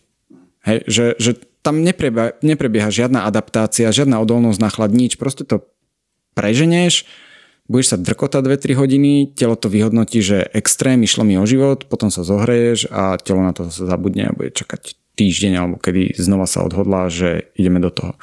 Čiže toto presne není ten prístup, ktorý by posúval dopredu. Ten málo, ale často, to je presne tá cesta.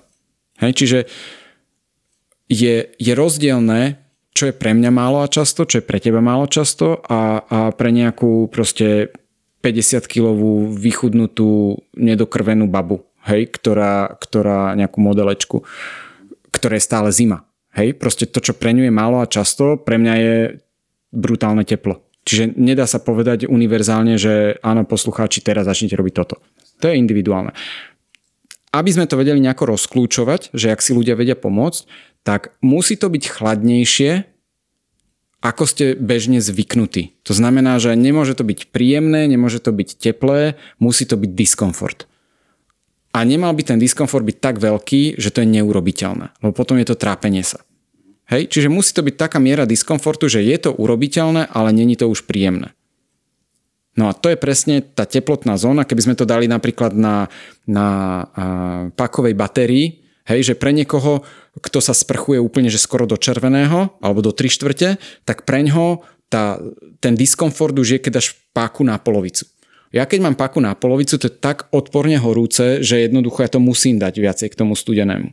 Preto vravím, že je v tom veľký individuálny rozdiel. Takže keď máte tú, tú, tú, pakovú, tú, tú paku na batérii niekde, tak to proste posunte, ja neviem čo, o 45 stupňov smerom ku chladnejšiemu a ak to viete vydržať, OK, to je cesta.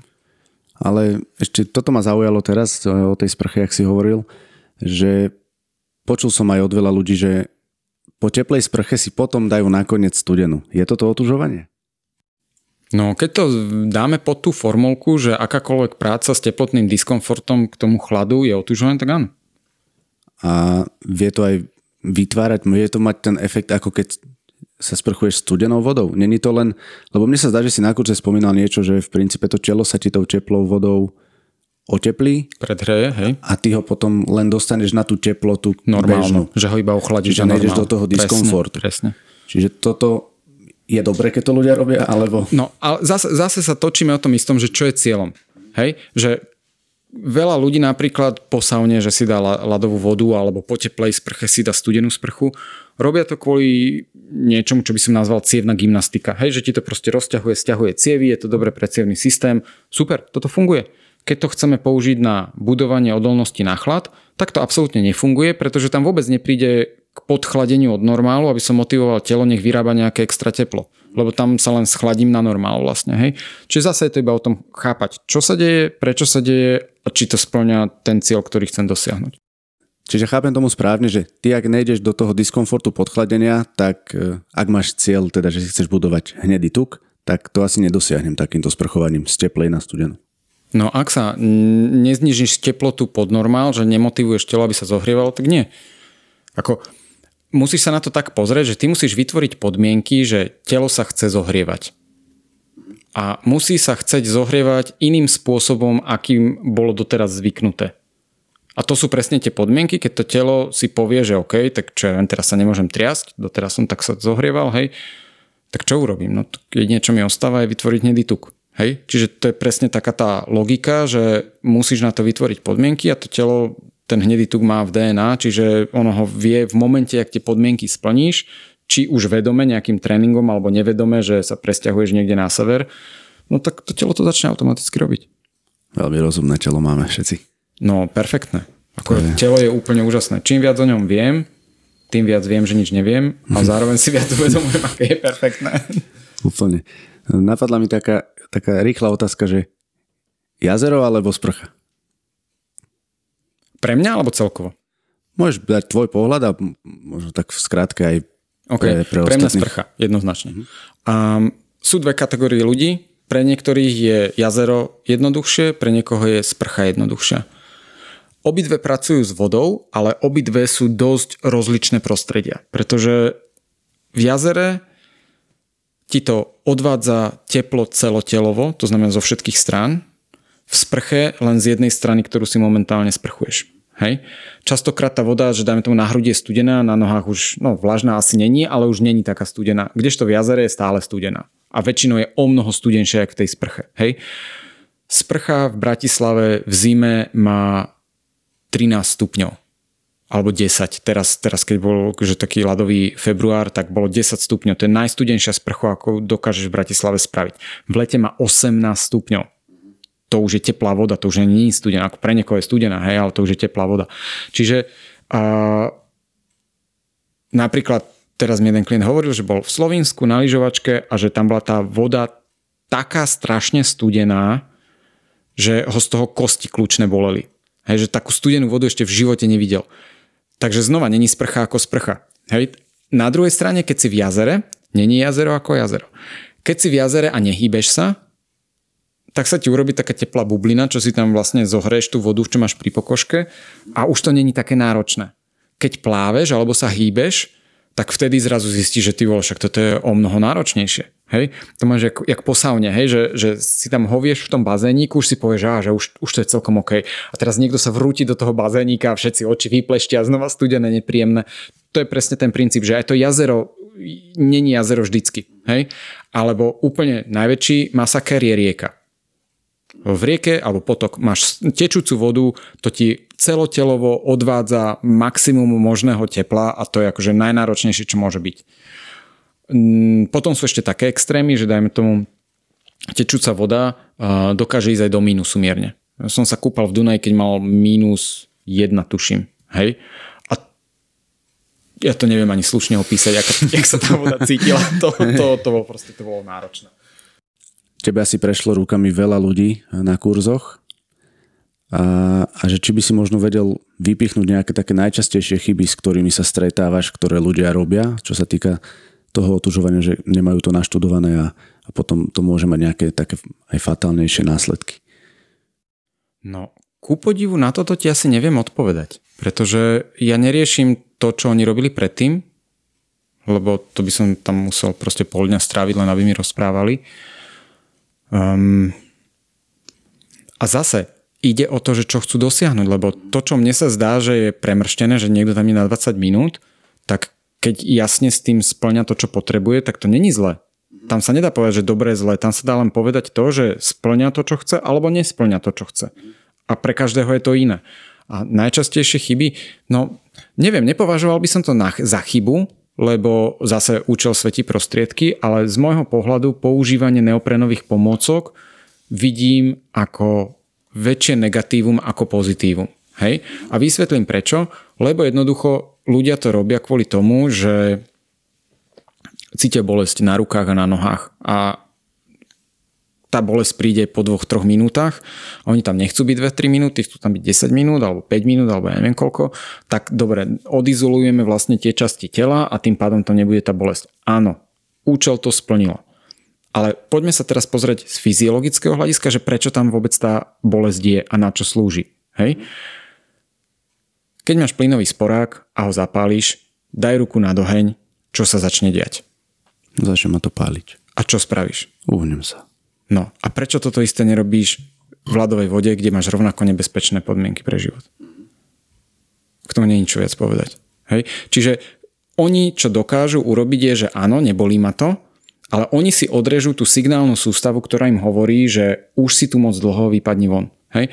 To isté sa deje aj s tou rukou na šporáku, že už to páli, daj tú ruku preč. Na to my máme proste receptory teploty, ktorí ti začnú cez tú bolesť hlásiť, že červený alarm, pozor, pozor, pozor, niečo tu je veľmi zlé, daj to rýchlo preč. Hej? A toto isté sa deje vlastne aj v tej ľadovej vode a ľudia sa rozhodnú to ignorovať.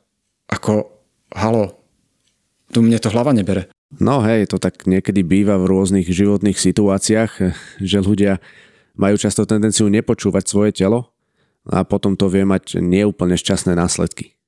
A potom ešte ma napadla jedna vec. Dru, druhé, ne, to by som už považoval reálne za negatívum tých, tých neoprenových pomôcok je, že ty vlastne otužuješ celé telo, ale to, čo máš najcitlivejšie, to vlastne neotužuješ.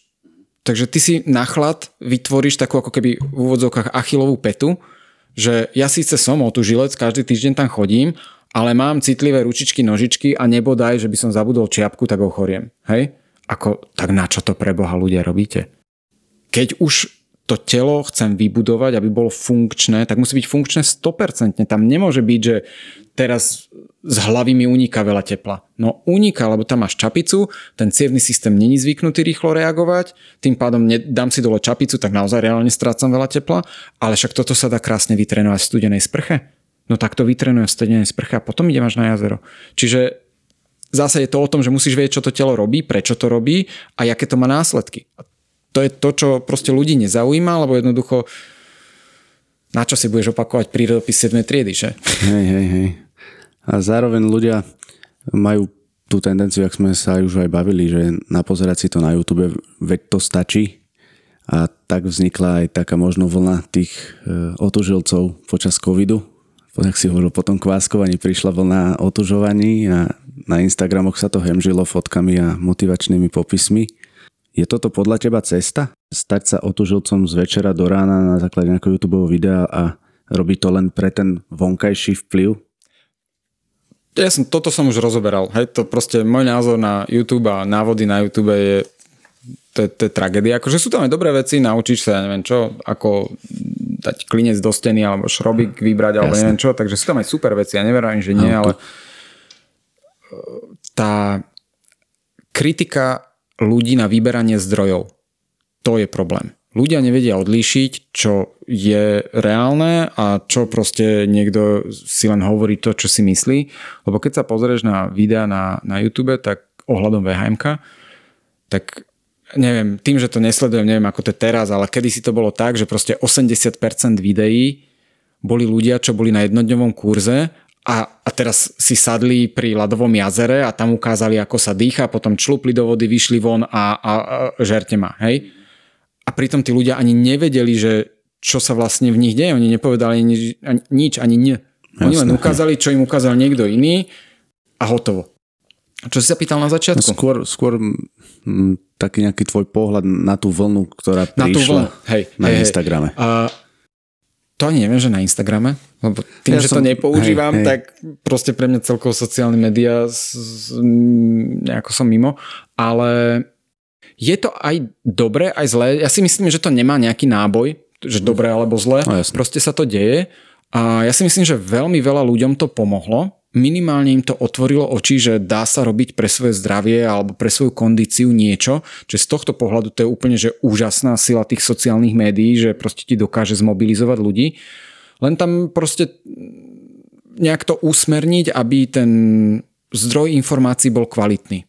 Hej? A či už, vieš, ono to môže byť kľudne tak, že, že, že namotivuje ma nejaký Johnny M na, na Instagrame, super, ale potom už je na mne tá zodpovednosť, aby som to robil dobre, aby som si neublížil a tak ďalej. Čiže ja si myslím, že veľa ľudí to tak aj robí, že není to celé iba zlé, hej? Jasné. Ale, ale konkrétne táto vlna, čo sa zdvihla, perfektné. Na to nadviazal Vím knihou, čiže e, so slovenským trhom to bolo tak načasované, že to bola fakt explózia, že nie len otužovanie, ale Wim Hofová metóda, neviem čo, proste roboty a roboty a roboty bolo. Ale to je dobré, to je dobré, lebo ak sa tí ľudia naučia, dajme tomu, že čo všetko to VHM ponúka, ako ty s tým vieš potlačať chrípky, ako vieš s tým potlačať alergie, alebo ja neviem, stres, alebo termoreguláciu, ak si vieš vylepšiť a termogenézu, to je tvorba tepla a neviem čo, tak to je úplne jak perfektné, perfektné, ja to nemám slov. Len, len teda by ľudia mali vedieť aspoň, čo robia. Hej. Je to také šírenie tej osvety a, a vďaka tomu sa aj z môjho pohľadu veľa ľudí dostalo k tomu, že čo to vlastne je na druhej strane zober si, že kde by bol Wim Hof bez YouTube. Mm. Nej, možno by bol na Instagrame. Nejaký viac. deduško v Holandsku, vieš. Je, jasné, hej. Prejdeme ale teraz trošku takej téme, že či je to otužovanie, alebo to, tá Wim Hofová metóda vhodná aj pre ľudí, ktorí majú, sú napríklad obézni alebo sú chorí že na čo si dať pozor, hej, že kedy by mal človek zbystriť pozornosť a možno si viac naštudovať o tom, že či je to pre mňa vhodné alebo nie, že toto keby sme mohli možno približiť viac. Okay. Um, tak rovno na rovinu poviem kontraindikácie, hej, že títo to nesmú, hej, aby sme nechodili okolo horúcej kaše. Čiže um, všetky kardiovaskulárne ochorenia, epileptici a tehotné dojčiace mamičky. Vysvetlím. Kardiovaskulárne ochorenia, a to je jedno, či to je vysoký, nízky, hociaký iný tlak, srdce, infarkt, proste mŕtvica prekonaná, neviem čo, hej. Kvôli tomu, že jednak to dýchanie robí celkom veci, s tým cievným systémom, čo sme spomínali, tá vazokonstrikcia, vazodilatácia. Potom to isté sa vlastne zopakuje v intenzívnejšom pri tej práci s chladom, čiže tam ti to vie celkom ako precvičiť doslova ten cievný systém a keď ho nemáš v poriadku, tak ti reálne hrozí, že môžeš mať infarkt alebo alebo keď máš nejaké, uh, nejakú vyššiu zrážanlivosť krvi a máš tam, máš tam nejaké zrazeniny a sa ti náhodou pri tej práci ciev uvoľní a frkne ti to do mozgu, máš porážku. Hej, akože to sú celkom vážne veci. Takže tam sa hovorí, že nesmú.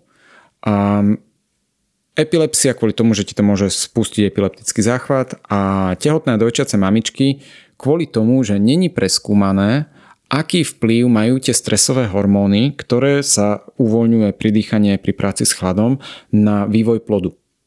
A to je jedno, že či je v tebe, alebo cez mlieko to dáš do tomu decku sa napiť. Čiže keď to urobíš raz za týždeň, nič sa nestane. Ale keby som mal svoje dieťa, ktoré rastie a doslova akože pred očami, hej, že novorodenec, 3 roky teraz každý deň krmiť adrenalínom a kortizolom a vieme, že zvýšené hladiny kortizolu je jeden z faktorov, čo spôsobuje autoimunitné ochorenia, no ja by som to teda nerobil. Ale pritom poznám baby, ktoré veselo tehotné, netehotné, dojčiace robili VHM, nič sa nestalo. Hej? Takže tam to není o tom, že nesmú, len to není preskúmané a každý si to riziko na svoje dieťa prenesie sám ja teda by som toto nerobil. Hej. A čo sa mi pravidelne stáva, lebo ja mám, keď ješ na kurz, taký ten papier, kde podpisuje, že nemáš nič z tohto, hej.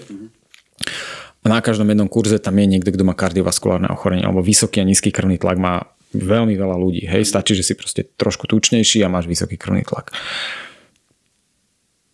Tak potom tým ľuďom vysvetlím, že OK, môžete to robiť na vlastné riziko, ja vám nemôžem zabrániť, ja nebudem s vami 24 hodín denne, ale aspoň mi to povedzte, že čo vám je, lebo zo skúsenosti vám viem povedať, a keď chápem tú fyziológiu, že toto robte, toto naopak nerobte, lebo tu máte veľmi vysoké, riziko, čo by vám mohlo ohroziť a vie sa vždycky nájsť nejaká cesta, ako to prispôsobiť, aby sa to riziko minimalizovalo. Nie zmizlo, ale minimalizovalo. Hej, ešte som nikdy našťastie nemal problém, že by niekto, nie, niekomu sa niečo stalo.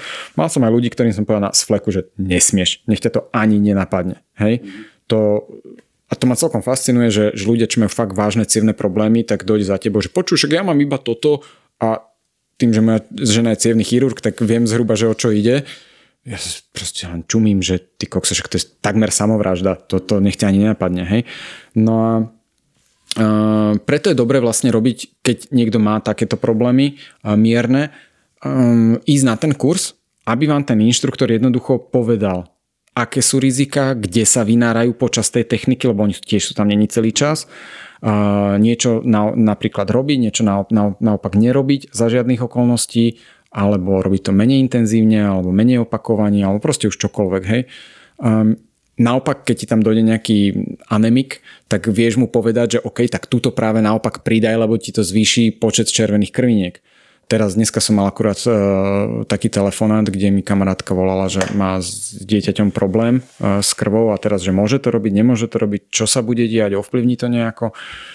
A tak, a tým, že ja sa pohybujem medzi doktormi, tak veľakrát mňa to samého zaujíma, že ako to vlastne je Takže to není, že Viktor si to vytucne z prstu, ale ja väčšinou začnem obtelefonovať lekárov a, a zisťovať, že počujeme toto, toto, ako, čo sa bude diať, ako to ovplyvní, aké rizika sú. Vždy, úplne na 100%, vždy to skončí tak, že choďte za svojim ošetrujúcim lekárom, vysvetlíte mu, čo chcete robiť. Ja už mám napísaný taký mail, že čo to fyziologicky všetko spôsobuje ukážte to tomu doktorovi, ten pozná, pozná vašu históriu a ten vám povie, že ani náhodou, alebo môžete to vyskúšať. Mal som x krát také, že dajme tomu ľudia, keď sú obeznejšie, majú vysoký krvný tlak, že v nejakom zmiernenom režime to môžu začať robiť, lebo tým vhm sa reálne dá schudnúť. Aj teraz som mal na poslednej 10 týždňovke jednu pani, ktorá bola ona taká nižšia, bola 130 alebo 140 kg tuším a krásne sa jej darilo schudnúť, potom sa jej to niekde stoplo, potom došla na VHM, tam sa jej to znova rozbehlo a pekne pomaličky pokračuje ďalej. Čo bolo pre mňa prekvapujúce, lebo som sa takej téme vôbec predtým nevenoval, takže ani prekvapujúce, skôr nové, bolo, že ona mala hmm, alebo spolupracovala, teraz neviem, či to bol nejaký výživový poradca, alebo to bola nejaká dietologička, doktorka, ale mali nejaký prístroj, ktorý meral pomer tuku svalov a vody v tele. No a ona chudla akože v úvodzovkách iba kilo týždenne, hej, ale oni boli úplne úžasnutí z toho, že to není, že chudnutie, že máš menej tuku, ale práve tam na tej 10 týždňovke sa preskupovalo ten pomer svalov, množstvo tuku a pomer vody. Proste to, čo bolo dobre, to stúpalo a to, čo chceli dať preč, to klesalo. Čiže vo výsledku to nebolo, že veľa by schudla, ale proste ten pomer sa zmenil a ten výsledok bol že vraj veľmi, veľmi dobrý a pokračuje s tým ďalej. Hovoril si o pani, čo mala nadváhu a napadla mi k tomu otázka, že či je vhodné otužovanie aj pre človeka, ktorý má naozaj málo podkožného tuku? Myslíš ako ja, hej? A, tak ty nie si úplne. No tak teraz som celkom dobré, ale... Ty si ako... štíhly typ. ale sú, sú naozaj aj, aj, aj ženy, ktoré majú 1,50 m, majú, ja neviem, 40 kg, alebo vieš, že či, či je toto vhodné robiť? Mm, na tú fyzickú kondíciu to nemá žiadny priavný vplyv, že to by to bola kontraindikácia. Um, pravda je, že títo ultraštíhli alebo podvyživení ľudia, um, im je stále zima. Hej, takže, takže veľa, veľa takýchto dám mi príde na kurz, že v lete nosia svetre a chcú sa toho raz a navždy zbaviť už konečne, že to nie je normálne a vadí im to. A absolútne bez problémov sa s nimi pracuje. Hej, proste pokým je tam dodržaná nejaká normálna strava, lebo to VHM je energeticky náročné, tak pokým nie sú unavení, pokým normálne jedia, nič im nechýba, Mm, čo sa týka vitamínov alebo nejaké problémy štítnej žľazy a tak ďalej, tak práve oni majú najrychlejšie výsledky. To, to je úplne fascinujúce, lebo tým, že im je celý život zima, oni ten hnedý tuk majú, len ho nepoužívajú. Lebo keď je 18 stupňov, oni už majú dávno 3 mikiny na sebe. Hej? Čiže na pokožke reálne majú zase svojich 35 alebo koľko. A, a takému človeku proste ukážeš studenú sprchu a za 5 týždňov ti povie, že super, mne je stále teplo. Takže tam tá práca je práve že najjednoduchšia úplne že zo všetkých. Je, toto je veľmi zaujímavé, e, že jak to aj si aj spomínal tú, tú tvoju žiačku, jak to mal, jak som to nazval, že mala ten stred chrbta, aj to si hovoril, že ona bola chudá. Že je to zaujímavé, ako to vie fungovať. To, mňa to fascinuje stále, keď počujem niečo o ľudskom tele, tak ja som normálne z toho mimo, že ako to niekto vymyslel. Ale Dostajme sa teraz, alebo posunme sa k deťom. Lebo ja mám, ja mám teraz dvojročného syna, ja som bol u teba na kurze, neviem kedy, koncom oktobra, tuším. A ja som tak nejak začal chodiť menej oblečený a takisto aj malý môj začal chodiť menej oblečený. A na mňa tí ľudia pozerali, že, že takto nakúkali do tých kočíkov, že ostatné deti čapice a zababušené. Ako to uchopiť u detí? Je to, je to v pohode otužovať aj deti, alebo keď si hovoril, že to majú od narodenia, že ako sa k tomu no, ja postaviť? mám trojročného syna, my minulé, teraz mal vo februári 3 roky, takže vlastne na začiatku zimy a na jeseň mal ešte 2 roky. A presne viem, o čom hovoríš, toto zažívam aj ja, vždy keď ideme von. A to bolo úplne markantné na jeseň, že prišli také tie prvé ochladenia, vonku bolo, ja neviem, 18 stupňov a môj malý krátke gate, sandálky bez ponožiek a krátke tričko, išli sme na ihrisko, tam sa naháňal po prelieskach, neviem čo, v pieskovisku a tak ďalej. A boli tam deti, čo už mali dlhé rukávy, sovčelky, šál, čapice, dlhé gate, normálne akože zimnú obu alebo takú nejakú jesennú a ja na nich pozerám, že preba, však je teplo, akurát nesvieti slnko, tak je trošku pod mrakom, ale stále 18 stupňov, že to je skoro 20 stupňov, hej. A ako dobre, jak sú tie deti naobliekané, jak ich rodičia naobliekajú, to neriešim, hej. Ale to si mal vidieť pohľady tých rodičov.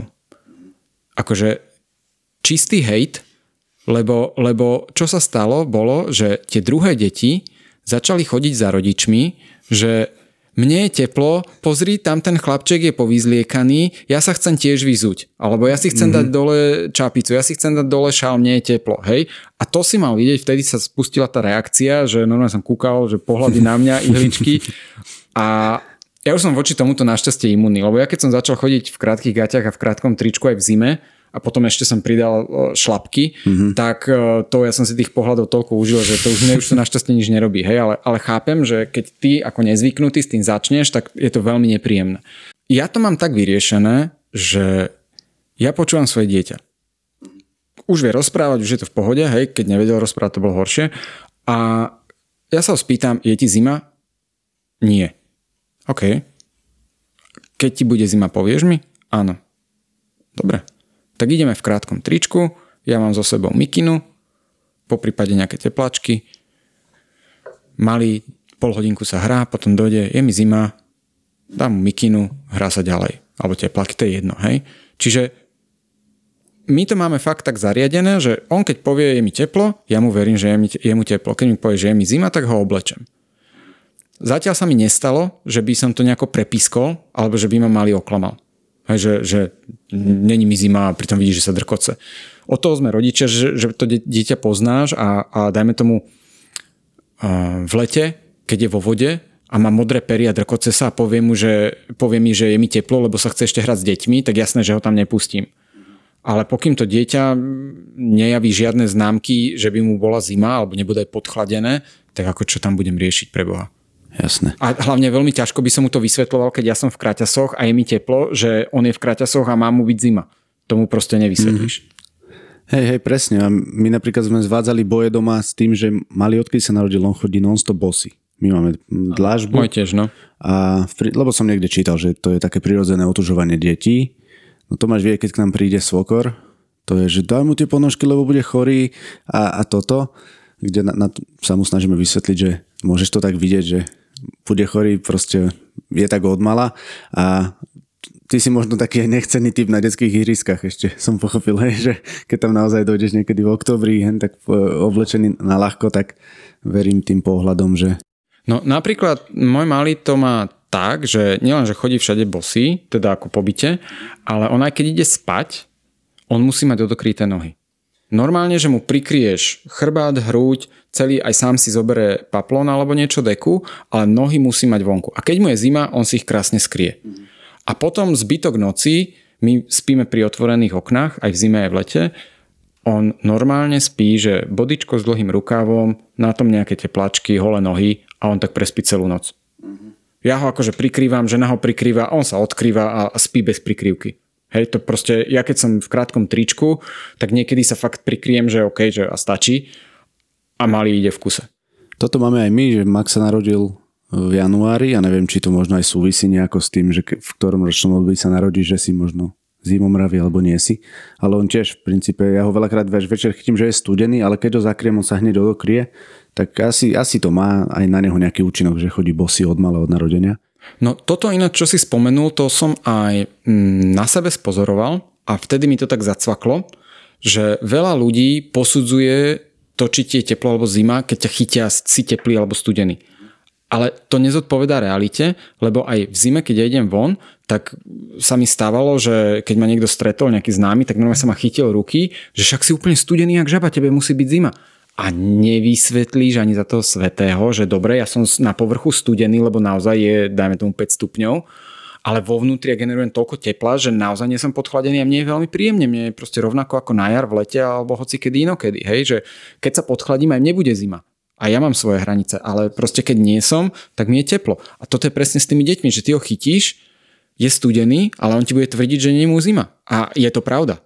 Len keď si to neuvedomíš, keď to nezažiješ, keď to nemáš ak vlastnú skúsenosť, tak proste mu nebudeš veriť ani nos medzi očami, že ťa na 100% klame. Je to, je to veľmi zaujímavé, takže uvidíme, ako sa to bude vyvíjať, ale aj u nás doma s týmto otužovaním, ale ako ja by som bol rád, keby keď už sa s tým narodil, aby si to aspoň z časti nejako uchoval a vie mu v tom dopomôcť napríklad aj takto, že ho bude menej obliekať, ale bude chodiť bosy. Vieš čo, tam nestačí, teda takto, e, netreba ho menej obliekať. Tam stačí len počúvať to dieťa. Alebo aj. Absolútne normálne pasívny prístup, netreba ho do ničoho nútiť, nič. To dieťa si samé povie a keď ho my nebudeme prehrievať a ono sem tam bude potrebovať ten hnedý tuk, on nemá dôvod sa ho zbaviť. Čiže keď odhodí čapicu s nervami, že ju nechce, tak... Tak to je iná kategória. Jasne. To je adrenalín potom. A prejdeme teraz k imunite, lebo veľa ľudí začína to otužovanie robiť možno aj kvôli tomu, že si chcú budovať imunitu čo si mám pro, pod tým predstaviť ja ako bežný človek? Ako si viem otužovaním budovať imunitu? Toto je záľudná otázka, na ktorú by som ti vedel dať veľmi dlhú, podrobnú odpoveď. Neviem, ako to zjednodušiť tak, aby som nešiel zbytočne do detailov. Veľa ľudí vníma imunitu ako nejakú jednotnú vec. To není pravda, to je proste súbor tisícov rôznych procesov. Hej? Imunitu máš stále. Keby si ju nemal, tak, tak zomrieš. Čiže vybudovať imunitu, to je celkom akože oxymoron, pretože keby si ju nemal, tak máš seriózny problém, hej, akože imunokompromitovaní ľudia, že, že máš fakt, že zlú imunitu, to keď máš pokročilú žltačku alebo AIDS alebo niečo také, hej. A normálny človek k ničomu takému sa nemá šancu nejako priblížiť. A, a to, že máme pravidelné soplíky a, a chrípky, to není zlá imunita, to je to, že sme v kuse v prehriatom prostredí. Hej? veľmi dôležité je pochopiť, že my neochorieme, alebo takto, drtivá väčšina. Hej, aby som zase nehovoril, že na všetkých, ale drtivá väčšina ľudí, ktorí sú akože normálne zdraví, hej, že majú normálnu imunitu a napriek tomu majú nádchy a chrípky, také tie sezónne ochorenia, to väčšinou vôbec není, um, alebo takto, je to prepojené s imunitou, ale není to kvôli tomu, že by mali slabú imunitu, ale je to v, v drtivej, drtivej väčšine je to spojené s únavou. Keď sú ľudia unavení, je spomalená imunita, vtedy o mnoho ľahšie prepukne nejaké premnoženie nejakého patogénu a ochorieš. Hej? Že to není kvôli tomu, že si máš slabú imunitu a teraz musím Boh vie čo robiť. To je len kvôli tomu, že si unavený, jak, jak proste použitá handra, lebo robíš 15 hodín denne, máš doma 3 deti, nespíš, medzi tým si chceš, ste na nejaký festival, potom potom ideš do posilovne, zabehať si, zakorčulovať si, zabicyklovať si a to telo nemá proste nekonečné rezervy. No a keď ich minieš, tak ochorieš. To je úplne najväčší dôvod, prečo ľudia bývajú, majú tie sezónne ochorenia. A druhý je, že keď pracujú s chladom, tak sa podchladia. Pokým sa nepodchladíš, nemáš šancu ochoreť. Nebudem to tu rozvádzať, ale fakt to tak je. Hej? Lebo keby si mal z chladu ochorieť, všetci otužilci sú po každom namočení chorí. Jasne. Ja som celú zimu chorý a není to pravda. Uh-huh. Zo skúsenosti viem, že únava, hlad a podchladenie sú tri dôvody, prečo ja viem ochorieť. Ináč uh-huh. sa ma to vôbec netýka. No, ty si aj hovoril na kurze, že keď chceme s tým začať, tak máme sa najprv dospať. Presne tak. A aj vysadiť tuším kofeín alebo iné stimulanty. Čo ti potom zabraňuje sa dospať, preto to tam je. Áno, hej, hej. Takže a opäť je to o tom len počúvať to svoje telo a, a, a, a vedieť, čo robíš. A vedieť, čo robíš no. Môžeme prejsť trošku k cvičeniu a otužovaniu, pretože je to podľa mňa téma, ktorá spolu môže nejako súvisieť. Môžeme to vidieť napríklad pri športovcoch, či už pri boxeroch, MMA fighteroch alebo hokejistoch, že po tréningu sa idú namočiť do takej tej ľadovej kade. Pri cvičení vzniká krátkodobý stres pre naše telo a takisto môže byť pre niekoho stres napríklad práca, rodina, domácnosť. Ľudia žijú vo väčšine prípadov v zhone, majú nedostatok spánku a na konci dňa, keď sa na to pozrieme, tak môže byť naozaj tých stresových faktorov veľa Vieme, že pri strese sa do tela vyplavuje nadmerné množstvo stresových hormónov a mňa zaujíma, že keď k tomuto stresu, ktorý človek bežne prežíva počas dňa, ešte pridá aj otužovanie v zmysle, že chce urobiť niečo navyše pre svoje telo, či je to podľa teba OK? Pretože aj pri otužovaní telo vytvára stres, aj keď krátkodobý. Je v takomto prípade otužovanie prospešné? Keď máš strašne veľa stresových alebo namáhavých činností počas dňa, tak to sa nedá. To sa nedá. To je len otázkou času, kedy proste niečo sa zlomí a tá imunita klakne a ochorieš.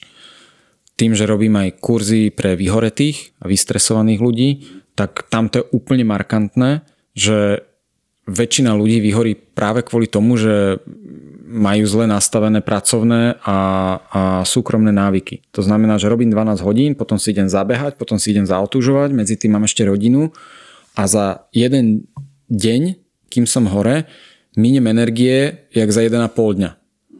A dospím, ale iba za jeden deň. Na druhý deň sa do, zobudím a už mám nejaký dlh.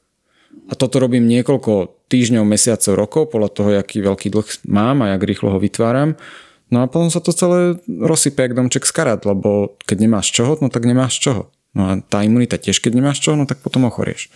Takže otužovanie samotné, aj Wimofová metóda, sú veľmi stresové a energeticky náročné činnosti. Celkovo tvorba tepla je energeticky veľmi náročná. Preto sa s tým dá chudnúť, lebo jednoducho miesto 100% kalórií spáliš 500% kalórií. Hej, tak vlastne ty 5-násobne vieš zvýšiť metabolizmus len tým, že vytváraš teplo. No a keď ale 5-násobne viacej kalórií spáliš alebo 5-násobne viacej energie spotrebuješ, no musíš to aj tú regeneráciu k tomu prispôsobiť a to väčšina ľudí nerobí. A tým pádom len minejú, minejú, minejú, minejú a keď to dojde na určitú červenú hranicu, potom sa začnú veci kaziť. A potom sa ľudia čudujú, že otužujem, mám byť zdravý a miesto toho som na antibiotikách. No a to je presne dôvod. Človeka to len tak vypne potom. No, však to nie je jeden zažil už. Hej, hej. Chcem sa ešte dopýtať k športovcom alebo k aktívnym ľuďom, že v čom im vie byť prospešné otužovanie? Vie to nejako podporiť športovú prípravu alebo výkon? Bavíme sa o otužovaní alebo o Wim metóde? Lebo tam sú dva, alebo tam, tých, tam je dosť veľa rozdielov. Ja som mal profesionálnych športovcov, aj hokejistov slovanistických z KHL. Teraz mám Martina Vaculíka, čo je top 10 na plochej dráhe motorkárskej na svete. Mal som majstrov sveta v lukostrelbe, ja neviem čo, akože fakt, že profi športovcov. Obyčajné otužovanie Áno, to je dobré na svalovú regeneráciu, lebo ti to zúži cievy, vytlačí ti to kyselinu mliečnú, potom keď sa zase rozšíria, ide tam čerstvá krv a rýchlejšia regenerácia a tak ďalej. A VHM naproti tomu, tamto spektrum je o mnoho, o mnoho väčšie, pretože není tam len tá svalová regenerácia, je tam zvýšené množstvo energie, ak sme hovorili o tom hnedom tuku, mitochondriách a tak ďalej. Je tam lepšie sústredenie, k tomu ja častokrát dávam práve veci z toho base systému, čiže tam je to nemyslenie, lepšie sústredenie a tak ďalej. Um, viem ten tréning, napríklad to bolo u tých hokejistov, prispôsobiť tak, že čo, alebo inak to poviem, aby, aby ten kontext bol jasný. A ja nie som ani futbalový, ani hokejový fanúšik, čiže ja som, ja som vôbec nevedel, čo oni robia. Vedel som, že jedni majú loptu, druhí majú hokejky, to bolo všetko. A keď došli za mňou, tak vravím, že dobre, však áno, vám to viacej krviniek, budete mať viac energie, bla bla bla. A potom oni mi povedali po nejakom mesiaci alebo kedy, že, alebo tak nejak to vyplynulo, že oni vlastne ten športový výkon potrebujú na 40 sekúnd že to je tá ich striedačka, že skočia na lad, 40 sekúnd chodia jak draci a potom sa vrátia, hej? Ja vravím, ty vole, to ste mi nemohli povedať skorej, však to je úplne iný princíp. Darmo my tu budeme zvyšovať nejaké krvinky, to pomôže nejakému maratóncovi alebo cyklistovi, ale to ti nepomôže na 40 sekúnd. Akože bolo to vidno, že áno, oni sa vrátili na striedačku a neboli zadýchaní. A to bolo tak asi všetko, čo z tých krviniek vyťažíš, hej? Na to, aby tých 40 sekúnd proste dokázali zo seba vydúpať nemožné, tak na to treba ísť úplne iným prístupom a ten tréning, aj ten vhm tréning proste úplne inak nastaviť. Tak sme to prenastavili a zrazu to fungovalo. A potom sme zistili, že OK, ale to ich tak strašne unavuje, že ten výkon im znova začal padať. Že tak sme to nastavili, že dokážu fakt, že nemožné zo seba dostať, lenže potom to nedobíjali. Čo som zase nevedel, že profesionálni športovci ako um, regeneráciu, berú studenú kaďu. Ale to je svalová regenerácia, to není, že viacej spánku, dobíjanie, relaxácia a tak ďalej. Tak som ostal úplne zhrozený, lebo teraz bola, bola tréningová sezóna, super výsledky, neviem čo, došla zápasová sezóna, výsledky nikde. A tá, tá som začal hľadať, že preba, čo sa tu to potentovalo, hej, že, že kde je chyba tak sme na to došli, tak znova to celé prenastaviť a tam už potom rieši, že trojfázové, dvojfázové tréningy, neviem čo, ich tréningy a teraz ako to celé sklbiť a tak ďalej. Čiže to už je celkom ako veda by som povedal, že našiť to na ten jednotlivý šport a, a každý šport má svoje špecifikum. Napríklad teraz s Martinom, čo je plochodrážna motocyklistika, tak tam riešime niečo úplne iné. Tam práve riešime ani nie, že množstvo energie, lebo však sedí na motorke, ale, ale sústredenie, vypnutú hlavu, o, jak sa to povie po slovensky? Po anglicky situational awareness. Akože vieš, čo sa deje okolo teba. Neviem, neviem, ako, neviem ako sa to pre, prekladá. A, a takéto veci. Čiže to tiež cez tú Wimofovú metódu, aj cez pridané veci, čo, čo máme ja sa vlastne z iných tréningov, uh, tam vieme trénovať. No a to v otužovaní vôbec není. Takže tam ten tréning profesionálnych športovcov je fakt o niekoľko levelov inde ako u bežného človeka. A keď sa bavíme u bežného, takého akože namotivovaného športovca, tak otužovanie, áno, dá mu trošku lepšiu odolnosť na chlad, e, poradí mu trošičku s tou kyselinou mliečnou, keď to spraví hneď po športe. Um, možno mu odstráni trošku stres, lebo keď sa vieš ukludniť v tej ľadovej vode, tak to tiež bude fungovať. A to je tak asi všetko. Kdežto pri tom vhm je toho fakt viacej. A hlavne, že není to len po športe, ale je tam aj zvýšenie toho výkonu, čo ti to otužovanie nikdy nedá. Ďakujem ti za, za takýto súhrn, čo sa týka športu. A takto ešte pred záverom e, mám jednu takú info, že my máme angličák a prekažkové preteky. A v tom angličáku máme náš angličák tým. Je to 8 ľudí, ktorí sa pripravujú na náš angličák, majú v rámci svojej prípravy vybalansovaný funkčný kardiosilový hit a komplexný, komplexný tréning. A chcem sa ťa spýtať, že či by si mal pre nich nejaký tip, čo by ešte mohli zaradiť do tejto športovej prípravy. Zdá sa ti, že je tam toho málo? tak zatiaľ sa nesťažujú, hej. Um, no neviem, ako moc seriózne v tom celom idú. Možno moja rada by bola uh, zaradiť tam dostatočnú regeneráciu a relaxáciu. To je niečo, na čo športovci úplne systematicky kašľú. A potom ich človek musí dávať dokopy. Hej?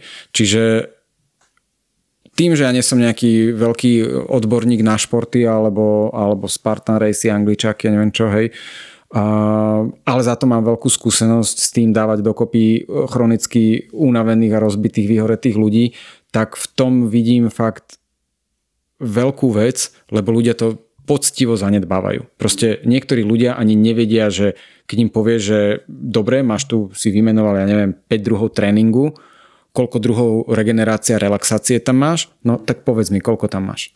Ako verím tomu, že tí ľudia majú, majú aj tú regeneráciu, či už aktívnu, alebo, alebo naozaj tú pasívnu, len e, tým, že každý, aj ten človek v tom týme je iný a má iný to bolo skôr myslené, že každý má iný, iné zameranie toho tréningu, hej? že niekto cvičí len funkčne v kombinácii s behom, niekto cvičí silovo a beha, že čo by si im akože ty odporúčil, ale odpovedal si podľa mňa veľmi trefne, aj z môjho pohľadu, že ľudia zabudajú na tú regeneráciu. A ja ti ďakujem za tento príjemný rozhovor o, o otužovaní, alebo ani nie o otužovaní, ale o tom, ako sa vystavovať chladu a ako, ako s tým pracovať. A chcel by som sa ťa ešte spýtať takto na záver, že či máš nejaký, alebo či by si dal poslucháčom Angličak podcastu nejaký tvoj taký otužovací message na záver. Otužovací message. Alebo čokoľvek. Si ma zaskočila. Čokoľvek, čo cítiš. Um, neviem, nie som asi mozog na také veľmi krátke, úderné vety, ale, ale um, robiť všetko vedome a s rozumom a počúvať telo. Hej? Však to nakoniec hovorí aj vím, hovorí to milión iných ľudí. Keď človek je vnímavý a vníma napríklad tú únavu, tak nikdy to nemôže prepisknúť tak, aby sa niečo stalo. Čiže tá vnímavosť k ľudskému telu pri akomkoľvek športe by mala byť, alebo aj nie športe, ale celkovo živote, hej, by mala byť na prvom mieste. Takže možno ten message by bol fakt taký, že vnímajte, čo to s vami robí a keď cítite napríklad nejakú únavu, zahrajte tam tú regeneráciu radšej raz si nezabicyklovať alebo raz nezabehať alebo vynechať posilku a miesto toho sa dospať 3 hodiny ako, ako ísť na dlh. To, to nemôže skončiť dobre. Ďakujem ti, Viktor. Ja ďakujem za pozvanie, dúfam, že to niekomu niečo dá.